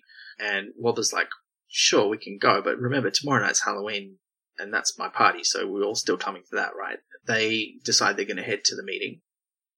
Meanwhile, at the cemetery, the dead don't want to go back into the cemetery. Hmm. Uh, and they're like, well, we don't need to. But they all, but this is where they start to discuss there's this stuff that they just seem to know. Like when they're dead, they just know that one day you won't be around anymore. It's just stuff you arrive knowing when you're dead. And there's sort of this received knowledge that is different from the idea of an afterlife. Which is great because there's a recurring gag where William Stickers, as a staunch Marxist, is like, there is no afterlife. Religion is nonsense. And you're like, oh yeah, why are you here? And he's like, look, just because I'm here doesn't mean that this idea of an afterlife is correct. That's got, he's got strong beliefs you, and he sticks to them. You know, that's almost admirable. Well, hence his name. Mm. Oh, I didn't make that connection. It's so good. Yeah, some things never die. yeah. Oh, sorry. Did we skip over the bit where Mr. Vicenti calls Johnny's house though, and his granddad is there, and he's like, "Oh, how you been? Oh, I haven't seen. You. Oh, you're dead. All right, all right, cool. All right. Um, that's yeah. Um, how's that going for you?" And he sort of he goes back to the TV afterwards, and he's like, "Hang on," and then that's yeah. Which is, you know, a recurring theme for Johnny's granddad because he also has that later on in the book when Johnny tries to tell him what's been going on. And then he sees Johnny on the TV and he's like telling his daughter about it. She's like, yes, dad. That's very realistic when people don't really listen or pay attention and then realize the significance of something afterwards. Mm. But yes, they go along to the, the public meeting, um, and there's a whole bit about the horribleness of these very bureaucratic meetings that always happen the same way, probably all over the universe, which is a very Pratchett-y comment to make. He's always doing these little asides, and I love them every time, where he says, yeah, probably there are ice beings on the moons of Venus who have to deal with this stuff. And it's a language as well for push and pull, but in like alien language, which is cool. That was great. Very quickly becomes apparent to Johnny that the members of the local council and from United Amalgamated Consolidated Holdings have no intention of changing course. No matter what anyone says, they're just here to put on a show of we're listening to your concerns. Uh, and so he gets up and talks, and there's there's a great bit there where he feels like he's drowning in the nonsense, like the bureaucracy, and the only way he could like get above it is to stand up and take a breath and then speak. And I hmm. just, that was so evocative. I really loved that. Yeah, and I didn't realize that the man he'd met earlier, I keep saying Attenborough, is there and really backs his his claim to talk. So he supports him being heard because they want to save questions until the end. But he's like, I can't. I got to be in bed by ten o'clock, and everyone's like, Yes, people under thirty should be in bed by ten o'clock. We we approve. That was very cute. I enjoyed that bit. Yeah. His speech is quite inspiring. Like, you know, Johnny has these moments where when, and this happens in the first book where they're sort of talking about, because the first book is very much about the Gulf War. And there's a bit where they're talking about that in class and he suddenly comes out with this idea of it's not as simple as you think being like a soldier in these things. Like you're told what to do and you, you're in a terrible situation. And it's quite a nuanced and empathetic response that just comes out of him. And in a similar way, he has this moment in, in the meeting where even though he's more deliberately standing up to speak, he kind of finds himself saying this stuff that he's kind of had going on in the back of his head and now comes out of his mouth about the importance of history and also like countering all of the bureaucratic nonsense that the uh, people on the panel are saying, including like, oh, it was, it was too expensive. He's like, oh, you say that, but you just mean it's too expensive not selling it. Because you, you could be making money. money. Yeah. yeah, and he's backed up, as you say, by Mr. Atterbury. And a lot of the other locals, they're all sort of like, yeah. And the councillors and the people from the company just get embarrassed basically and they leave, which is, which is great. I'd kind of forgotten how that meeting went because I haven't read the book for a long time, but I just, this feels great. Yeah, it's good solidarity, which, um, you don't feel all the time in books. Yeah. I liked it from the point of view that kids always get a sense that they're not being heard by adults, and adults can be quite condescending, say, "Oh, you know, the adults are talking now," like you know, kind of thing. But to have Johnny stand up there and, and speak his mind and have his voice be heard, I found was quite empowering actually from a child's point of view. So I think this scene kind of works on, on so many levels. Absolutely. There's two other things I really liked about it. One of which was the whole idea of when they're speaking, it's punctuated by these sounds because they're not having this in a proper meeting place. Like there's a squash game going on next door, and every now and then someone walks up to try and get out, and they push the door that they should be pulling, and it makes a noise, and that adds full stops and semicolons into people's speeches, which I thought was just a genius idea. But I also really love the fact that it's not all resolved in this one meeting because a lot of these stories you get to the town meeting and either the people at the meeting make the terrible decision and then the kids in the story have got to undo it. Or they're about to make the terrible decision and the kid stands up and says his piece and then everyone changes their mind and they vote against it and overturn the thing. Whereas in this mm. one, neither of those things really happen. Like they do embarrass the company and the counselors, but they're just like, well, we were going to listen to you, but if you're going to be unreasonable, we're off. And then the people just decide, well, maybe we can fix this on our own, but we have more work to do. So they mm. form a little organization. Blackberry Jam. yeah. or Preserve. There's that great song, the Village Green Preservation Society, originally uh, by the Kinks, I think. But yeah, there's there's still more work to do, and there's a lovely moment where they're trying to figure out what they're going to call themselves. And Johnny suggests calling themselves the Blackbury Pals, which was the name of Tommy Atkins' battalion. And Mr. Atterbury's like, mm, that's not quite right. But their formal name was the Blackbury Volunteers, and that sounds pretty good. Mm. Everything about that chapter I really enjoyed. Not least what's going on with the dead at the same time, which is that they're out on the town having a great time, uh, spooking people out by making things cold or explode. Yeah. There's that great bit where the, the policeman gets the phone call about all the weird stuff happening in the town, and it's like every small town horror film like Gremlins or The Blob or something where the policeman gets the phone calls and just says this is nonsense. And then as he's leaving, he has that moment where he's like, wait, just because it always happens in the movies, that doesn't necessarily mean it can't be true, which I thought was hilarious. And it culminates in uh, Fletcher, the telephone guy, and Einstein visiting the local radio telescope over the phone and then projecting themselves out into space and bouncing off the moon. like, this guy could do anything. This is amazing. So that's why there's a man in the moon. It's just ghosts. Yep, just bouncing it's off. just dead people. it's like a ride. It's like Disneyland for them. yeah, so there's a lot of stuff going on for the dead. Lots of little vignettes there. Yeah, I, I got this image of like all these old people being cooped up in a nursing home and then they get the keys to the van and they start going this massive road trip and just want to do the things that they mm. always wanted to do for so long. Yeah, it's quite cool. Like I, it, got me thinking about how do the dead travel? What what are they made of? What kind of matter are they? Like, can they really be sent through telephone lines? And I'm not a science person, but you know, how can they transmit themselves, kind of thing. So mm. that kind of got me thinking about, okay, well, I wonder how this is going to be sort of resolved at the end of the story. Then can they have both? Can can they live in the graveyard and just go on trips? But then someone mentions that like the longer you you stray from the graveyard, the more you forget yourself. Mm. Mm. And so yeah. I'm like, oh, okay, so there's the risk there, isn't it? Like, you know, you might be having all this fun, but you really do need to return back to where you kind of came from. But I really did enjoy that round the world trip though, because they're always looking for like, what time is it? And, you know, when, when it's at midnight and they don't realize that as they go around the world, the times always change. And There, there's a really cute uh, New York gag in there that I quite like as well about Americans, and so that was quite a cool. But yeah, I, I really enjoyed it. It's it's kind of like Around the World in 80 Days, the Ghost version, but just wrapped up in, in like a chapter. So yeah, really cool. Yeah. Yeah, and it was kind of like you, like the vignettes. I am trying to decide if I like them. I think I, I think I really like them because you sort of like you get a quick glimpse and you're like, oh, I want more of that, and it leaves you wanting more. But as much as I said I'd like a 300 page book about that, I think maybe the fact that it does leave you wanting more works a lot better. Perhaps because you can fill in the gaps with your imagination, and it is such a frantic scramble for them that that's actually really cool. And it's funny because at the beginning they had that whole joke about witches being abroad. I'm mis- misunderstanding what that means about witches abroad on Halloween because um like what in Mallorca or whatever I guess old ladies get discounts. And so Yeah, like the supernatural beings are abroad on Halloween and that's kind of really cool. Yeah, and I liked, as you're saying, Oliver, there's the bit where they're talking about the rules and how they can't break them, and they're worried about, you know, we have to be back by dawn. The solution that the two sciencey minded dead come up with is that we can just travel around the world, you know, before dawn comes.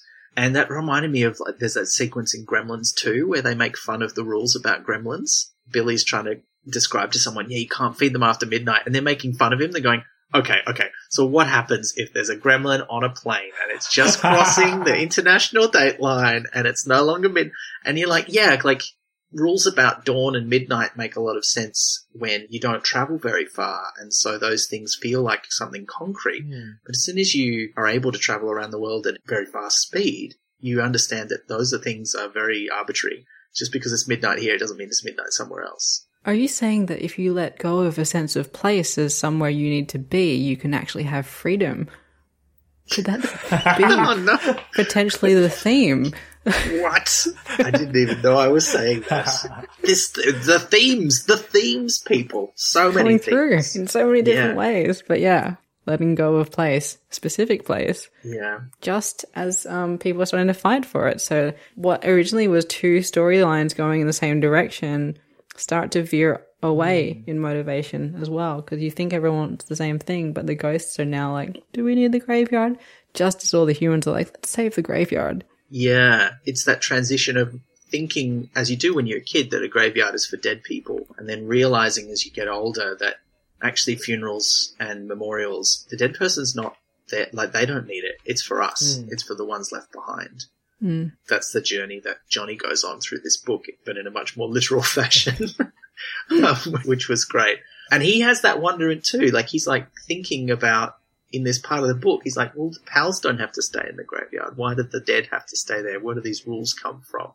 And he tries to go and find them and tell them that I think we're getting somewhere with saving the cemetery. But when he gets there, there's nobody there except Mr. Grimm, who's watching the ghost of this old television. I really liked that things have an existence and then they don't. Then there can be this after image, just like a ghost or a, a, the dead are this after image of a person. But he's watching on TV as Mr. Atterbury very subtly, like sort of makes fun of and, and, and shows that he could humiliate United Amalgamated Consolidated Holdings, but doesn't. He's like holding back.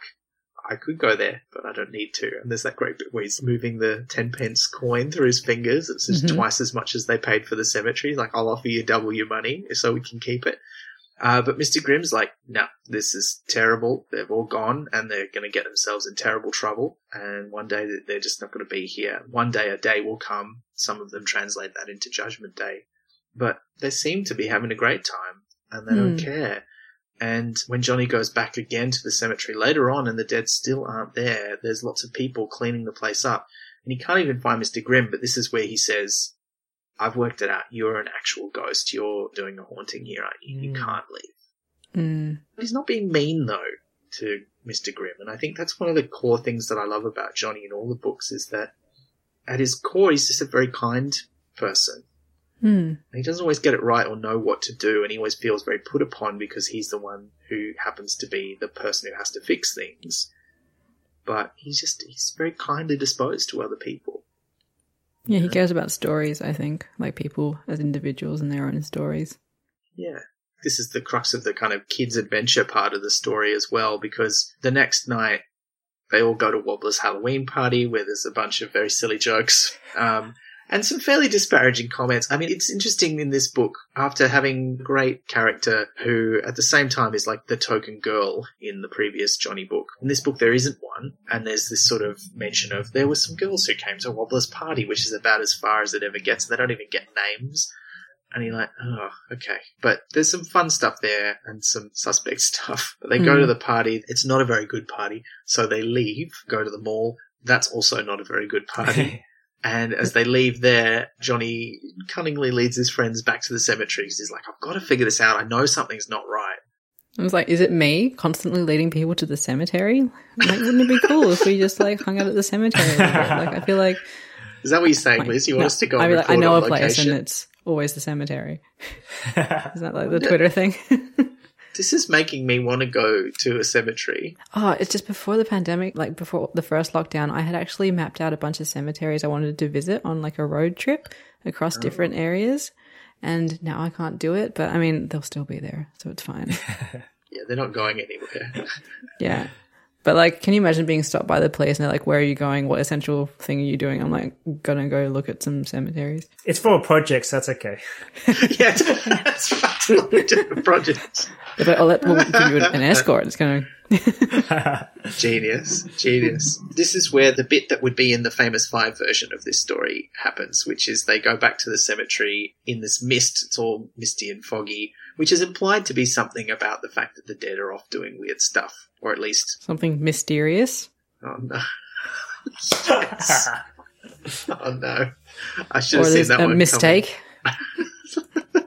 Uh, well, they get up to some mischief. Ooh. Oh. because uh, there's the sound of a bulldozer, and they knew that it wasn't just the graveyard that the company wants to build on. There's also the old boot factory next door, and there's some great lines about how they had such a crap slogan. If it's a boot, it's a Blackbury, um, which is such a terrible. It's it's it's exactly the kind of thing you would find though. But yeah, there's this old rubber boot factory that is going to be knocked down, and there's bulldozers already in there. Has started the work, and as they come to the cemetery late at night, they hear a bulldozer through the mist it's starting up and it's clearly going to demolish it. And they realize someone's doing this on the sly and they think that if they ruin the cemetery, they'll get their way. Hmm. Because like if it's already destroyed, like there's nothing to preserve, which did happen in Melbourne with a pub that was supposed to be oh, preserved. Yeah. And they just sneaky demolished it and thought they'd get away with it, but then they got charged with a whole lot of crimes and had to pay a bunch of money, I think. So that worked out. I mean, the pub's still demolished, and that's sad, but Yeah. at least they didn't get away with it. Hmm. But so this is a thing that developers do. Mm, and there was some talk at the time too that, you know, the, the level of fines that they're able to give people who do that is inadequate because they're going to make way more profit building a block of apartments or whatever on the site and selling it than they're ever going to be fined for destroying a landmark they weren't supposed to be allowed to in the first place. You should get a fine and also your license revoked from building on that site. Yeah, it did seem weird that, that they were allowed to go ahead. But yeah, they send Wobbler off to get Mr. Atterbury as Johnny suspects what's going on. And then um, out of the mist come a couple of men who grab Johnny and Yo-less.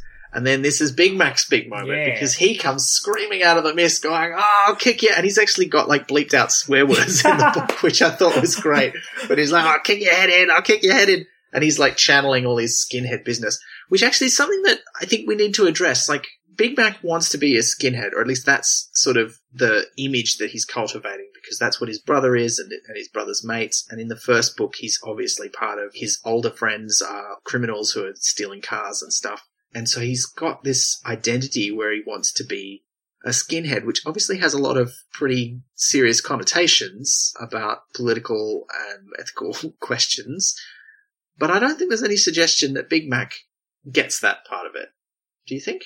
I feel like maybe it's a costume for him, and so he doesn't look deeper than the look of it because perhaps that's what his brother is, and maybe he's surrounded by that, as in his friends. So it is a costume he has to put on to be safe and to fit in. Because if you're surrounded by skinheads and you want to not be like that, I assume it's not exactly the safest way to be. So even if he's not overtly doing that as a self preservation method, I do think it is a self preservation method. I doubt he'd be into the ideology of it or even know the ideology of it. It's just what he has to do to protect himself, even from his brother. But uh, he runs out of the forest. It's such a He knows how to use it though, like to his Yeah. advantage if he must. We just read The Amazing Maurice and His Educated Rodents, which um, is a is another great one of Pratchett's children's books. Highly recommend to you, Oliver. Maurice is a cat.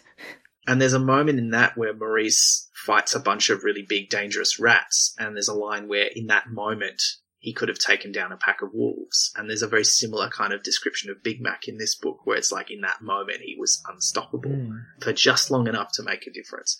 And then, you know, Pratchett does again something similar to in that other book where he does fight them off, but it's more that he scares them off because they realize that the jig is up rather than that they feel seriously physically threatened. Like they're both taken aback for a moment, but then one of them just punches him in the chest and he falls over and then they go, let's get out of here. You know, they're not afraid for more than that moment when this kid with boots and braces comes out of the fog with a tire iron, I think he's got. No, he does bite one of them on the ear, and I was I can't remember when. But when was it that Mike Tyson bit off Evander Holyfield's ear? Like when Oh. was that? it could was have it been around this this book? time. Because like I think that was in the 90s. I think yeah. it was like late nineties. I think. Might have been so- afterwards. yeah, so maybe it's just a thing that people do. They bite you. I've never been in a fist fight, so um, I don't know if that's a thing you do. It was a good detail. I don't think so. But hey, look, when you're a kid fighting off guys who are grabbing your friends, you get in your licks where you can, I guess. Um, or, or your bites. Though I think they'd be more freaked out if you licked them. Like if you were in a fight with someone and they licked your face, you'd kind of be like, "I'm going to leave now." well, particularly at the moment, Yeah, you'd be pretty freaked out. I don't think you'd be okay with it. Well, not that you'd be okay with it anytime. it's hard to lick someone through a mask, though. Like I True. assume they're doing like a, a social distance fight with masks, um, meter and a half apart. Yeah. We'll have to switch to insult fighting. Well, you, you, no, um, what is it like the one with sticks? Um, Staffs. Oh, yeah. Get staffs. Swords. Yeah, yeah, Yeah, You do yeah. some fencing. That's yeah. Old school dueling Mm. with pistols. That's more than a meter and a half. Yeah, well, it depends on how small your paces are. it's got it's got its own problems. Uh, but anyway, um, uh, but yeah, look, he he manages to scare them off. They leave. Uh, Wobbler comes back with Mister Atterbury, and Wobbler also, and this is the other thing where Wobbler like sort of does his bit to save the day is he scopes the license plate of the van that the two men drive off in. And there's this great thing where everyone else is talking and he's like trying to explain how he's written it in the huff on the window of the car that Mr. Atterbury drove and he has to keep breathing on it so it's still readable. that was very cute. And then there's the running joke of how the policeman doesn't know like the, the special alphabet because all the words are ah, wrong. Yeah, yeah, It's yeah. like yeah. aardvark. That was very funny. Uh, Atterbury's like, well, this this is pretty gross, but if we can catch these guys, maybe that will really give us enough leverage over United Amalgamated Consolidated Holdings to make them leave the cemetery alone. And this is when Yo-less makes his little, and then they all went home for tea and cakes lashings of ginger beer kind of comment, which the others are like, it's not, it doesn't feel like that. This has been a bit full on and scary. Um, and they have to convince Big Mac to go to the police to give a statement, and Yo-less decides to go with him, which is when Johnny and Wobbler go into the cemetery by themselves, um, where they find a character who has been present through much of the book, but hasn't really done anything, and still doesn't really do anything now. Mrs. Tachyon, who is kind of described as, I want to use the term bin lady, but they don't really, I don't know that they use that, but it's got, she's got Bag that kind of aesthetic. Bag lady, yeah, because she's kind of wandering around with a shopping trolley full of stuff.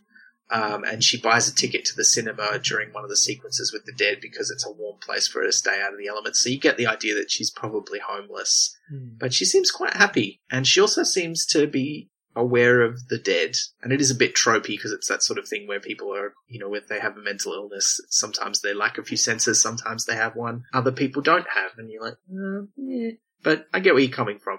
So she's clearly aware of them in some way, and that culminates in this moment where they're returning to the cemetery and lifting her off her feet, and Johnny floats up in the air, and Wobblers freaks out and hides behind a, a gravestone. Um, but they're all like little motes of light, and they've gone through this whole evolution, not just in terms of what they can do, but also in terms of how they feel, because William Stickers revs up the bulldozer and is about to use it to knock the cemetery down himself, and Johnny's like, excuse me, what? I've just been through this whole adventure and put myself on the line to save this cemetery. And he's the one who has to tell the dead that we need it because they're like, we don't need it anymore. We can go wherever we want. Yeah, I thought they were going to actually do it. Um, and I had that in one of the Toy Story movies, that moment where you go, oh my they're they're going to kill the toys. All the toys are going to die. This is happening. I'm going to be in the cinema Yeah. watching every toy from Toy Story die. I thought they were going to knock down the cemetery, and I was like, but I've built an affinity with this. You can't do this to me. And what you were saying before, Oliver, you know, they're, they're worried about forgetting themselves, but then they realize that's the whole point, is that if they stop holding on to the memory of who they were and feeling beholden to it, they can go and do anything they want now. Like they're free of the mortal coil, they're free of the ideas that held them back in life. They can do anything they want. And so they all decide they're going to leave and go off and do other stuff Hmm. which they do. But they do thank Johnny, uh, and I like the way they thank him. And he's like, "I didn't really even do anything. I was just kind of here." And they're like, "Sometimes that's the important thing," which is what they say about Tommy Atkins, who didn't die or do anything necessarily super brave in the war in, in terms of getting medals, but he was there. He did his bit, and Hmm. um, that's how they think of, of Johnny's contribution, which I thought was really nice. What do we think of the ways that the dead take their leave from the cemetery? Because we get a few different uh, exits. I liked Death, the character showing up, though not overtly. It's just via font um, for the gondola. Yes. That was quite good. uh, quite possibly a different version. Who knows? But the gondola was cool. I like that. Yeah, that was a nice little nod, and the the idea that he's probably going to reorganize wherever he ends up, and the idea that maybe that's hell. he's going to reorganize the hell, make it more communist. I'm like, that sounds like a great idea. then there's Einstein and Fletcher who build their flight of imagination, which they use as a, a sort of an extension of the idea of a train of thought. Hmm. That's cool. I thought that was super cool. Hmm. Um, and then we get uh, Bowler and Mrs. Liberty in the spirit of the Ford Capri as they drive off into infinity. Uh, and Mr. Vicenti, who just sort of like invisible elevator style floats up into the air. I just, I thought it was really nice that it, it kind of suited all their characters. Mm. Although I don't know how I feel about Mrs. Liberty going off with um, Thomas Bowler. That seemed a bit unnecessary. Maybe it's just companionship. Like it's just a rollicking adventure that the two of them can have together rather than separately because it's it's good to have someone around. Like I didn't necessarily think that they were a thing. Good. And I'd prefer to think that it was not a thing. I kind of just like a like a buddy movie. Hmm. Mm. I think I wouldn't normally think that, but there's sort of a lot of more traditional stuff in the book, particularly from a gender perspective. But you're right, it's not really in there. And in the same way, you know, uh, Einstein and Fletcher are going off together to have adventures and they're super excited. They're cute, like, you know, BFFs to death. I love it. Is it a nod to previous flying cars? Is it like Marty McFly and Doc going off, or is it like the Grease flying car, or like is it a new different flying car altogether? Is it Chitty Chitty Bang Bang? Like what? What homage is it, or is it all of them, or a new one? I just I'm not sure. Did you say Mr. Vincenzi literally floats up? Because I think I missed that one. Yeah, no, he literally just sort of rises up into the air and disappears while he like shakes the last of the doves in that recurring gag he's got every time he talks to someone. He's like producing birds or doing little magic tricks. Okay, because like the strong implication is that he drowned not um being able to get out of handcuffs while doing a magic trick, right? So it's like he finally floats up to the surface and is free of that. Like he Oh. finally escaped that. Then potentially, Because his last words that he says are about that trick. yeah. And so if he drowned underwater, unable to undo his shackles, that is kind of like a completing his arc, kind of going to the afterlife. Yeah, that makes sense. I hadn't thought of that. Hmm. And then um, the only one left behind eventually is Mr. Grimm, and Johnny promises to find out about him before he leaves. And then we just get the sort of the you know the aftermath of the book, the, the sort of little denouement at the end. You never get the after geography. We get a little bit of after physics in this, I think, maybe. I'm not sure. After home ec. But um, yeah, Big Mac um, is emboldened by his success saving his friends. He stands up to his brother and punches him out and moves out of home to go and live in the spare room at Yo-less's place. which has been foreshadowed but not heavy handedly. So I think that was good because you're like, yeah, I believe that. That's not just something that happens. Yeah. They do use the threat of going public with this uh, crime to force United Amalgamated Consolidated Holdings to not only back down and move their factory or new development to another place, but also to make a big donation to the Blackbury Volunteers so that the cemetery is going to be looked after. We're about to talk about suicide, and even though it's in an explicitly fantasy context, it's a topic we take seriously. If you or anyone you know needs help, please check our show notes for some places to contact. And then we get the big reveal for Mr. Grimm when Johnny goes back to the cemetery and hides a tiny little portable TV that runs off batteries in there for him and reveals that he did find out about him in the paper. Uh, well, not in the paper, but he found out by researching him that he died by suicide, which is pretty full on thing to find out right at the end of the book. And it's kind of handled with it with some compassion, but it's also a bit blunt. I would have liked to have more airtime afterwards because he's not a nice character through the whole book and he is quite literally holding everyone else back. And I don't love the implication that someone who took their own life in their afterlife is a burden on those around them. I'm not necessarily saying that's what's being implied. That's why I would have liked there to be a little bit more time to show another side of him to give that idea more time to breathe. Otherwise, that's the only impression we're left with. I don't think it was a bad idea that that's his backstory, but the way it's left, I think it draws too much of a line that is negative. Not so much that it's irredeemable or I'd want it gone. I just think I'd have liked a bit more time given after that reveal and perhaps a little more redeemability put in before the reveal Hmm. to soften him a bit. Oliver, you've dealt with some pretty serious themes in some of your books. What do you think about the handling of this storyline of Mr. Grimm? Yeah, I, I had to kind of reread that revelation again, actually. Like the revelation of the suicide was actually hidden in one of Pratchett's really lines. Mr. Grimm had taken life very seriously, starting with his own. Hmm. And then you go, oh yeah, I get that. And then you really go, oh, hang on, what? Really? Oh, okay. So, you know, for kids book, I think there's some very clever ways of bringing up heavy issues in light-hearted ways. Morris Gleitzman does a really great job in doing that. Like he really is able to sort of extract something that's so sort of um, serious, but do it in a way that's easy to handle. And yeah, I don't know. I just don't know if it's handled in the right way. Only, only in that sense where, because it's literally towards the end of the book, and Hmm.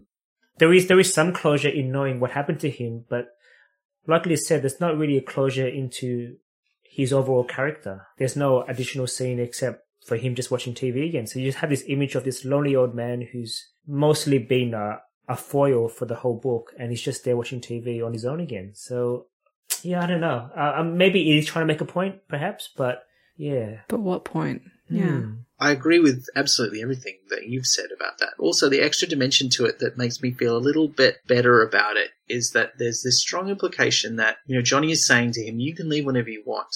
And the problem is that he hasn't been shown kindness and he hasn't been given the help or he hasn't known how to seek it out. And particularly at the time when he's depicted as having died, like that's probably most people's experience of depression. I mean, even now it's quite hard to talk about it and to get help Hmm. maybe there isn't really such a thing as this distinction between a ghost and a dead person, but how they think about themselves. And that was kind of the impression I was left with is that, you know, Mr. Grimm is still depressed. He's still trapped by his own mental illness and he's Mm. and by the things that are weighing him down. So I guess in that sense, I think it's quite realistic, but I agree that it would have been nice to have explored it a bit more rather than just sort of drop it as this big reveal at the end, which feels like it's there for a bit of shock value and not really explored with a great deal of, of care, which seems unusual because usually, you know, Pratchett has a lot of care and you can clearly see he's sympathetic. Like, you know, there's the bit where he talks about how it was illegal in those days, which is why it didn't get mentioned in the paper, which of course makes sense because then you show someone how much life is worth living if they fail and then you put them in prison and you're like, yeah, that doesn't make any sense. Hmm. But yeah, I, I feel like it could have been handled a bit better. I agree that there's empathy there. Like, it doesn't feel at all like Pratchett is condemning him or judging him or anything like that. I just feel it would have given the book an extra, slight more value or heft or underscored the message a bit better. If there's even one more beat, like, mm-hmm. if there was one more scene, not even like a long scene, even a line, like where Johnny, like, it doesn't have to be naff, but where Johnny comes back, like, later to visit him or we check in like a month later or a year later or there's like a hint of something like i don't believe that he should try and wrap up his depression in a nice bow and have it fixed by the end of everything it just needed a little bit more time to breathe like one more beat to move it past the, the reveal and then that's it Do you think that Johnny would come back to check up on him? Like, do, do you get a sense that he will return? I think he would. Hmm. Yeah, yeah, I reckon so. I mean, we've seen from what we've seen of him in this book and the previous one, he he does take those kind of obligations uh, seriously, and you know, and it is that kindness that I think really endears him to you as a character. And yeah, I, I like to think that he would go back. Yeah, for sure. So maybe, um, like Oliver's question's very good because, like, if we do think that he'd come back, maybe that is the extra beat, and we don't need it because when we close the book, we we do think that he would come back, and that isn't the end of it.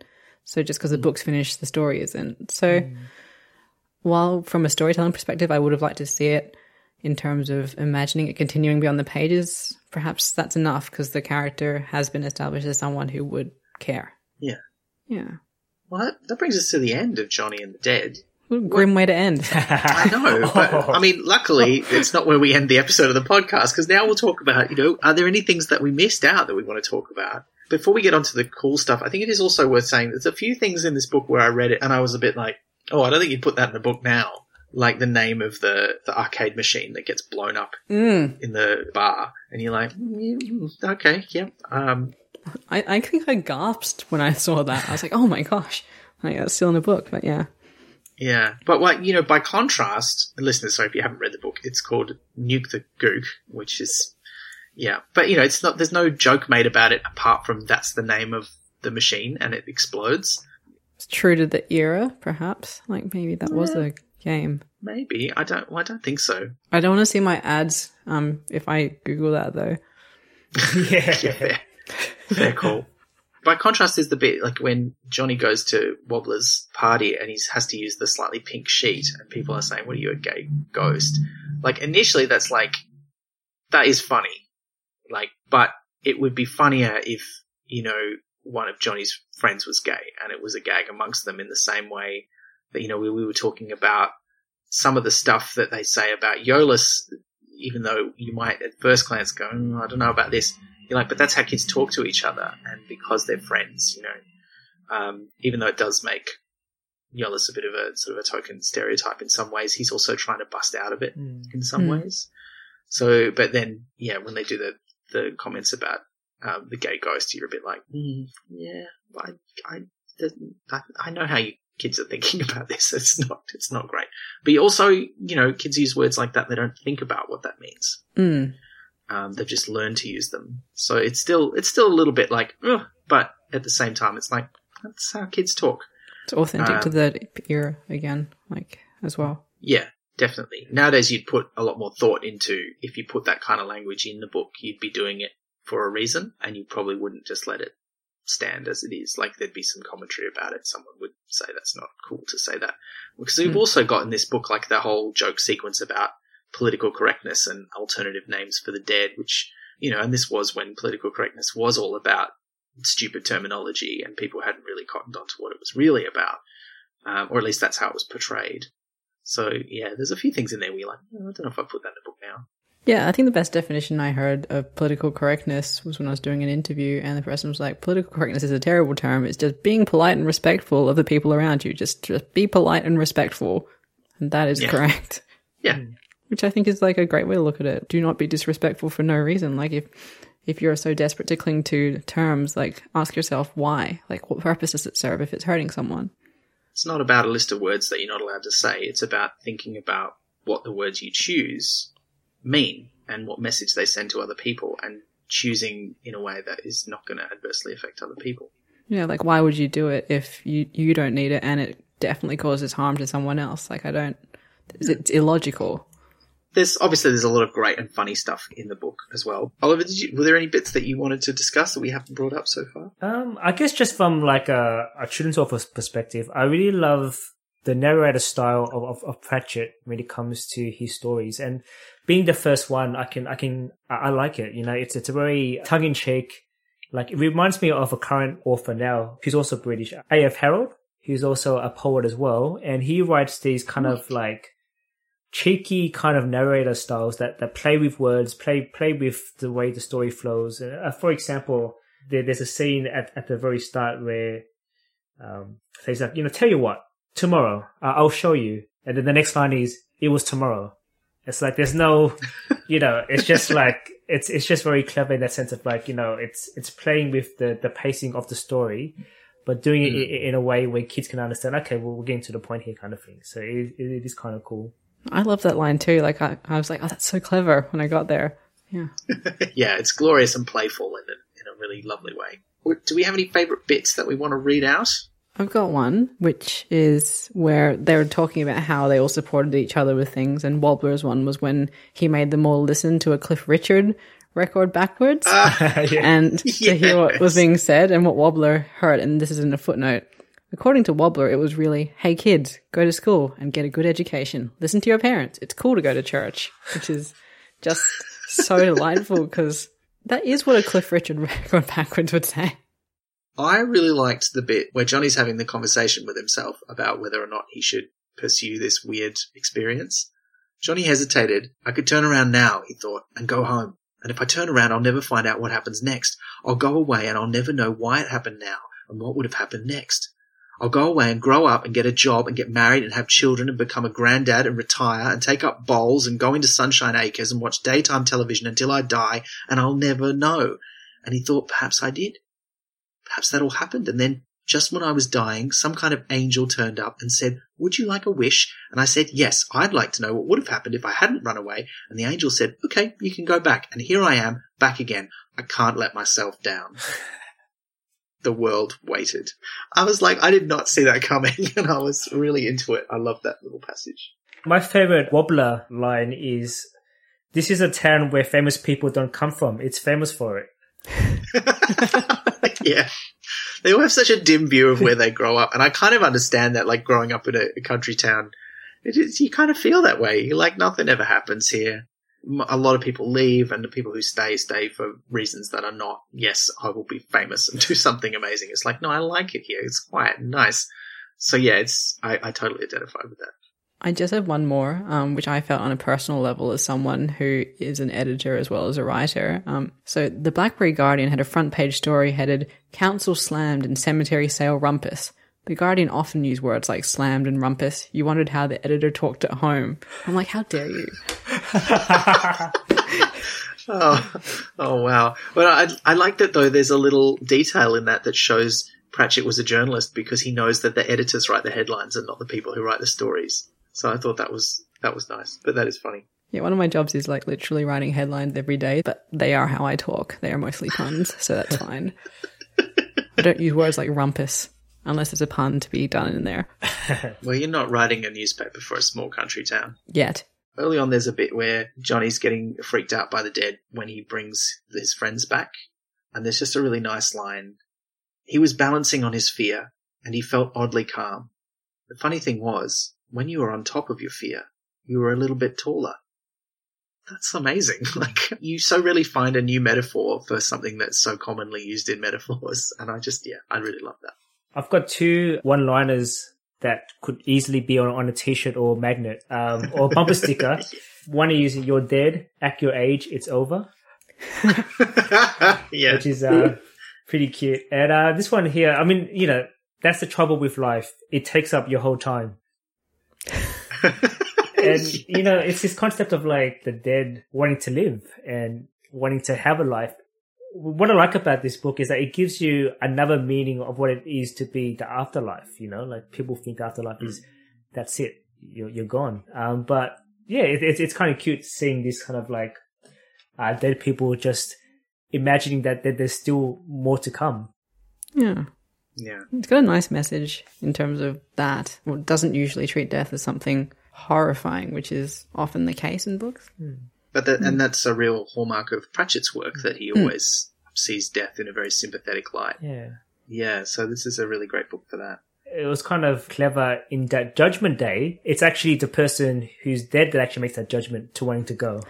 I thought that was kind of cute. Like, you know, all this time you think, you know, something's going to happen or the big man upstairs is going to judge you or whatever, but it's actually, oh no, I, I think it's time for me to go now. I'll, I'll, I'll be judging that. So it's like, okay, cool. Yeah, I like the explanation of, of, of Judgment Day. Yeah. Yeah. That's great. I hadn't thought about it like that, but that's cool. One I really want to highlight that I super enjoyed was when the dead were watching Nightmare on Elm Street and they're making all the, oh, look, that's Freddy. That's a nice name. Oh, that's a nice jumper. And then they go, That's not very nice, which was very, very funny. And just lots of little moments like that. There was one that I thought was kind of pertinent in our current conversation around policing, which was where William Stickers walks through the policeman. You know, you really shouldn't have done that, William, said the alderman as Sergeant Cumley hurried away. He's nothing but a symbol of the oppression of the proletariat, said William Stickers. You've got to have policemen, said Mrs. Liberty. Otherwise people would simply do as they liked. Well, we can't have that, can we? said Mr. Vicenti. And I'm like, look, I know that's not about what we're talking about now, but I felt a moment of solidarity there. I was like, yes, we, maybe we should let people do a bit more of what they like and what they think is right. Well, the strong irony of Mrs. Liberty being the one that said that. Yes. Also, the one, there's that interesting thing, like she was very staunch in her views, but then she has this heir who is very much not like her. And also she has, uh, yeah, it's just, she contains multitudes. yes, she does. We should probably move on to questions from our listeners because we got some great ones. Okay, so so this one's from Belvire Discord. Did you notice a progression in Pratchett's style between Only You Can Save Mankind and Johnny and the Dead? It's an interesting question. I find them quite similar, but I find them both very Pratchetty. They do seem to maybe evolve with the way his style was evolving at this time, because this is sort of like that mid progression of the Discworld where this is around the same time as Men at Arms, if I remember rightly. So it is kind of a bit of a transition from the early books into the mid period where he really gets into a real stride with the Discworld stuff. They're written very close together, so I find them pretty similar. I'd have to read the first one again in pretty close succession to this one to be able to compare them fairly. But reading this one, having had a break in between, I felt like I was immersed in the same world. So to me, that means the writing style hadn't changed that much. Perhaps the main difference, if I had to try and pick a difference, perhaps the first one has more of a focus on characters over plot, whereas this one has a good balance between characters and plot. Hmm. Because the other one has a more simple, like there's, they both have simple plots to a degree, but there's a lot more going on perhaps under the surface of this one. Though in the first one, they still did have a lot of that really good rapid background exposition that I talked about that touches on the darker stuff happening in his personal and family life. So mm. I don't think they're that different. And for me to try and pick changes, I think would be looking for them deeply rather than them being on the surface. Yeah, okay. This one's from Shut Up Banks via Discord. Was anyone else annoyed that Kirsty didn't feature in this book? It's a very Johnny centric book, which the title sort of gives away, but even as a supporting character, she was missed by me at any rate. I was. Yes, I missed her. I would have liked Yeah. to see her, but maybe have been too many characters. But I mean, just sideline wobbler a bit. But I guess you said you, we need him later, so Yeah, but I, I don't think you would have lost a lot by including her. There's potential stuff that could have happened. Maybe you just thought it was one character too many and she wasn't necessary. But at the same time, she was great. And it would have been nice to see how she evolves as a character and changes. So, this one's from Molokov via Discord. Do you think the era of this book, especially technology, dates it too much for the younger readers of today? I don't think it does actually, because Pratchett doesn't really use too many terms of like communication and, and technology. There's not really much that's used except for radio and TV, which is still common to this day. But the saving grace of the whole story is the fact that it's set in a small town. So even if you're reading it today, kids will have an assumption that in a small town, I know it sounds bad, but in a small town, there's not access to the high tech stuff or up to date stuff anyway. So, you know, there's this sense of like, oh, I guess it's a small town in the middle of nowhere. They could, they probably use like old fashioned stuff. So yeah, I, I don't think it does date the book at all. And I think perhaps like if it does date the book, it's in a way because like, they do literally date the book, but he says it's 1993 in the text, which is quite unusual for a story, I think. And enough time has passed that it has gone from contemporary to nostalgia. So mm-hmm. kids today might read it and be like, "Oh, cool! That's what it was like in the 90s," rather than "This is a bit weird and I don't understand it." So I think perhaps Yeah. that leap has happened. Whereas if you read it perhaps in 2003, it might have seemed a bit old fashioned. In a similar way to when they brought back Doctor Who in 2005, they really leaned into making it feel like it was an early 21st century setting, like in terms of the fashion and a lot of the cultural references. And they didn't try and make it feel timeless because now when you watch it, you're like, oh yeah, I remember this. This is like from 2005 because they knew whatever they did, it would date. So I think there's a bit of that going on too. Hmm. Um, so other questions? Steve Lay via Twitter asks, Terry and Neil Gaiman have written more than one set of books each on the same theme. Small Gods and American Gods are both examinations of how the power of belief creates and shapes gods. while Johnny and the Dead and the Graveyard Book examine the interaction between the living and the dead at a local cemetery, although the Graveyard Book is also a brilliant take on Kipling's Mowgli stories. What do you think draws both to examine similar themes? So I'm going to straight up confess that I haven't read American Gods or the Graveyard Book. Um, American Gods is an extra crime by me because a friend of mine lent me the book three years ago. Um, and it's been sitting on my shelf guiltily, pristine, as I protect it, moving it place to place, not reading it. So, Oh, no. Paul, I'm sorry. Um, you'll get it back, I promise. Listeners, don't worry. The friend was not me. Um, Oh, I've got your books too. They're on the same shelf. I keep all the books I've borrowed um, together, so I know that they don't belong to me. They belong to my guild. I mean, look, I similarly have a box that is literally labeled other people's stuff that I try to give back to them periodically. It doesn't always work out. Did they lend it to you, or Mostly, but sometimes they just left it in my house by mistake. I don't even know why.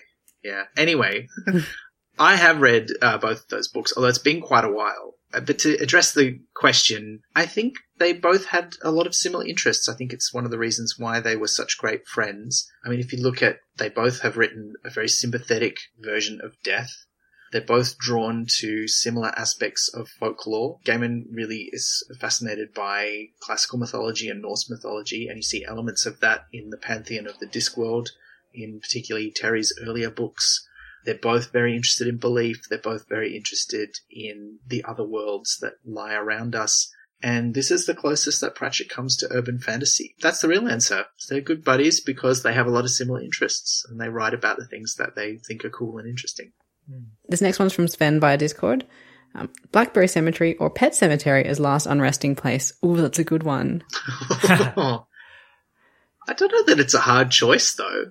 Depends on what you're into. Like, do you want to have like a What terrifying time or like a chill time? Well, I want to, I want to, like, you know, be able to transport myself all over the world and go off into amazing journeys of the imagination. I don't want to come back and try and kill my friends and family. Spoiler alert: the pet cemetery. How do you know? It depends on why you're in the cemetery. Oh, does it? Like, I, I have to admit, I don't, I'm not fully familiar with the story of Pet Sematary. But I mean, it has to be Blackbury Cemetery, surely, because it just sounds so charming. And there's TV and a canal and other people's like other ghosts that are also pretty chill to be around for at least for a while. It depends on when. Like, is it Blackbury Cemetery now when it's just you and Mr. Grimm, Ooh. Hmm. or Blackbury Cemetery in its prime? Are they going to bury any more people there? I mean, it kind of sounds like it's full. Yeah, it sounds like it's been full for a while as well. Because like mm. the most recent one they meet died in the fifties, I think. So like that was forty years earlier. And plus, like less and less people are buried. Like cremations are a lot more common now. I mean, there could be modern burials there, but graveyards do get full, I guess. Yeah. It depends on the thing because they ha- they actually do touch on this in the book where Mrs. Liberty's like, I paid my five pounds or my five shillings and whatnot, and it didn't say I'm going to be dug up after fifty years or eighty years. But there are some cemeteries that do have that. Like when you buy your plot, it isn't in perpetuity. You do get dug up, and someone else gets buried there. But I don't know what the laws are on early 1800s, 1900s graveyards, if there were contracts or if they hold up or whatnot. Yeah, I don't know about England's policies. Like, unless there's a law that says you can do it, but I don't know if you can retroactively dig it up because there are ways to now lock up land by burying people there. Um, which is a thing that environmental people are doing to um, suggest environmental burials. Because then, if you bury someone, you plant a tree above them, then that has to stay a park. You can't develop that land. So yeah, it depends. Did not know that. That's So cool. I'm now just going off on a tangent on my graveyard bullshit. Um, but yeah, I got a lot of that. um, but Blackbury Cemetery is my answer to that one. Yeah. Yeah, I think I'd go Blackbury. I'm not really a pet person, so I would definitely have to go Blackbury as well, I think. Only because it'd be so cool to hang out with uh, charming village folk. Yeah, it's it's kind of like having your own version of, of Gogglebox, actually, because now that they've- they've got their own TV, I'll just watch TV with them and just have them do comments of like shows. Yeah, and we'd all get to hang out because we've all chosen the same place. So like, I feel like that's going to be great. Yeah, I think it's a win for us. Yeah, yeah. Yeah. Okay. Our final question is from Ian Nichols via Facebook. In the book, some of the dead go off on a flight of the imagination. Where would you go on such a journey? I mean, it's kind of implied they can go anywhere. Look, I would travel back in time and see me some dinosaurs, and then go in the future and see the future of the world. I think I would do time travel. I think that would be cool, particularly if I was dead. You know, I don't have to worry about ruining my own future. Yeah, I'd be bang up for that. Are you watching or can you interact with people? Oh, just watch. That's cool. I mean, we saw how much the dead in the book had fun without really needing to interact with the living very much. So I think I think I could do that, particularly in the future. I mean, just looking at all the cool stuff and not needing to worry about how you fit into the future would be awesome. Hmm. Yeah, I would like to go all Matrix and just go into like computer codes and experience video games and just jump from world to world. It sounds like Ready Player One ish, but yeah, I'd love to do that for sure. Oh, we're gonna have to get sounds you to read the first one of the series. Yeah, I think you'd like it. it's definitely on my to do list now. I reckon, especially after you've told me that Kirsty is the video game player. So that sounds really cool. Yeah, it's. I think you're really gonna like it. So if you read it, like, let us know what you think. You Yeah. both come up with really cool ones, and I want to steal both of them, but I will not. I will go on my own flight of imagination. I think I would just want the answers to everything. Every question I had that you could not find an answer to is um what I would want. Like that's always what I've thought I'd want from an ideal afterlife is if there's a person who was who died in mysterious circumstances and their death has been a mystery ever since. Like I want to know how that was. I want to know what the deal was with the Mary Celeste, like what went on. Um, what was Stonehenge for? That's cool. You just solve all the unsolved mysteries. Oh, Yeah, like like um go go into Loch Ness and stand there for its entire history and see if there is a monster. Um, and if there is, is it a new kind or is it just like a plesiosaur that's just managed to keep on keeping on, or is it time traveling plesiosaur that just comes back and forth between its eras? Because that could be kind of cool. Like, what if there's a time portal in Loch Ness and it's just a plesiosaur that comes in every so often? That's why it's not there when people look for it because it's gone back to its own time. Oh, I want to see a TV series of this. The Ghost Investigates. like, it would be so cool. Yeah, because there's just so many unanswered questions out there. And you know how Stonehenge, like, you're like, oh, well, that's just some big stones in a field. Those stones came from really far away and they tried to recreate the journey and they had to use modern technology in the end because it was impossible to do without. So, like, how did they get there? So, yeah, my flight of imagination would be just, I guess, um, Mythbusters, but for like all of the things. Oh, I think it would be called Liz in the Answer Life. and I want to see this TV show. It'd be amazing. Yeah, because it just used to drive me like ridiculously mad as a child when I'd read like mysteries of the unexplained. I'm like, well, in my lifetime they'll explain it, but now that I'm older, I realize they will not. Hmm. I will not know how these like why these things. How did Tutankhamun's mother die? Like, is that mummy they found actually her? Sorry, I, I could do this for another three hours, so I will not just list all the things I want the answers to, unless someone has the answers. In which case, please contact us. It's been a delight to talk about this book. I remembered the first one way better than the second two Johnny books. And I, I wasn't sure how I was going to feel about this one because I didn't remember it that well. But it's been so much fun to revisit. It's, it's a really beautiful, lovely book. And thank you so much, Oliver, for joining us to talk about it. Absolute pleasure. You know, it's been very fascinating just sort of unpacking Johnny's adventure, and definitely I'll read those two, next two books in the trilogy for sure. So, I'd love to get your thoughts on them. And if people want to find out more about you, Oliver, where can they find out more? yeah, so I'm an author of uh, 10 books, and my next book is called Brain Freeze, which is a collection of short stories, and that's coming out in September. Um, you can find more information at my website, which is simply oliverroyer.com. Um, you can follow me on Twitter and Instagram at Oliver Winfrey, if you like, where you get to see my nerdy collection of video games, sneakers, and burgers. Um, not that I, I eat the I eat the sneakers, but um, I, sometimes I do actually. Yes, that's true. Um, also, um, if any if any teachers out there who are looking, looking for a funny author to come visit their school or do a writing workshop, you can contact me at uh, Booked Out Speakers Agency. So yeah, I'm definitely going to be hitting up that Instagram. That sounds amazing. Yep. Yeah. If you were to recommend one of your books to someone who enjoyed Johnny and the Dead, which one would you recommend? It would definitely be Con Nerd and Super Con Nerd. Uh, Con Nerd is a kid who wants to be an artist and draws cartoons, but his mum wants him to study hard and become a doctor. So it's my love letter um, to being a nerd because I'm proud to be a nerd. And nerdy chats like this are fantastic. And this is something that that I think if Connor was a real life character, he would definitely be tuned in to the um, the Pratchat all the time. I reckon. So yeah. That's a big Wow, okay, well, I can't think of a better compliment than that. No, absolutely. Um, so thank you again for joining us, Oliver. Well, look, um, we'll be back, of course, next month, as we are every month. And it's been quite a journey for us. We've been through a few children's Pratchett books in the last few episodes. Next episode, we're going to do something a little bit different, Liz. Yeah, something a bit scientific because it is National Science Week coming up. So we may have drawn the conclusion that we're going to be doing the Science Discworld or the beginning of it. Yes. the first one in the series, which is going to be a lot of fun. We're going to be joined by professional science communicator Anna Aveninen from the Australian Academy of Science. And we'd love to hear your questions. So get your questions into us. You can use the hashtag PratChat35. And if you've got any questions or follow up about this episode, you can use the hashtag PratChat34 or you can get in touch with us directly via our website.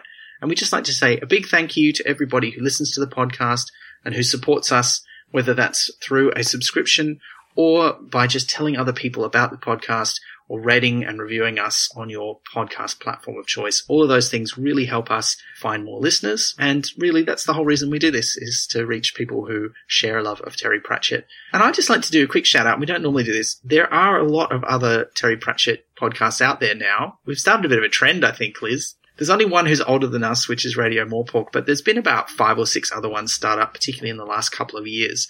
So if you've enjoyed us, why not give them a listen? Hopefully you won't like them more than us and never come back. But I just Oh, feel they're like all our you know, enemies. Like, just our nemesis. it's a big rivalry. um, but no, do do check them out. There's some lovely people doing commentary on Pratchett, and you know it's nice to hear a different take on the same books. Most of the other ones are just doing the Discworld books, so you probably won't find them talking about Johnny and the Dead anytime soon. But they are a good listen, so um, do check those out if you get a chance.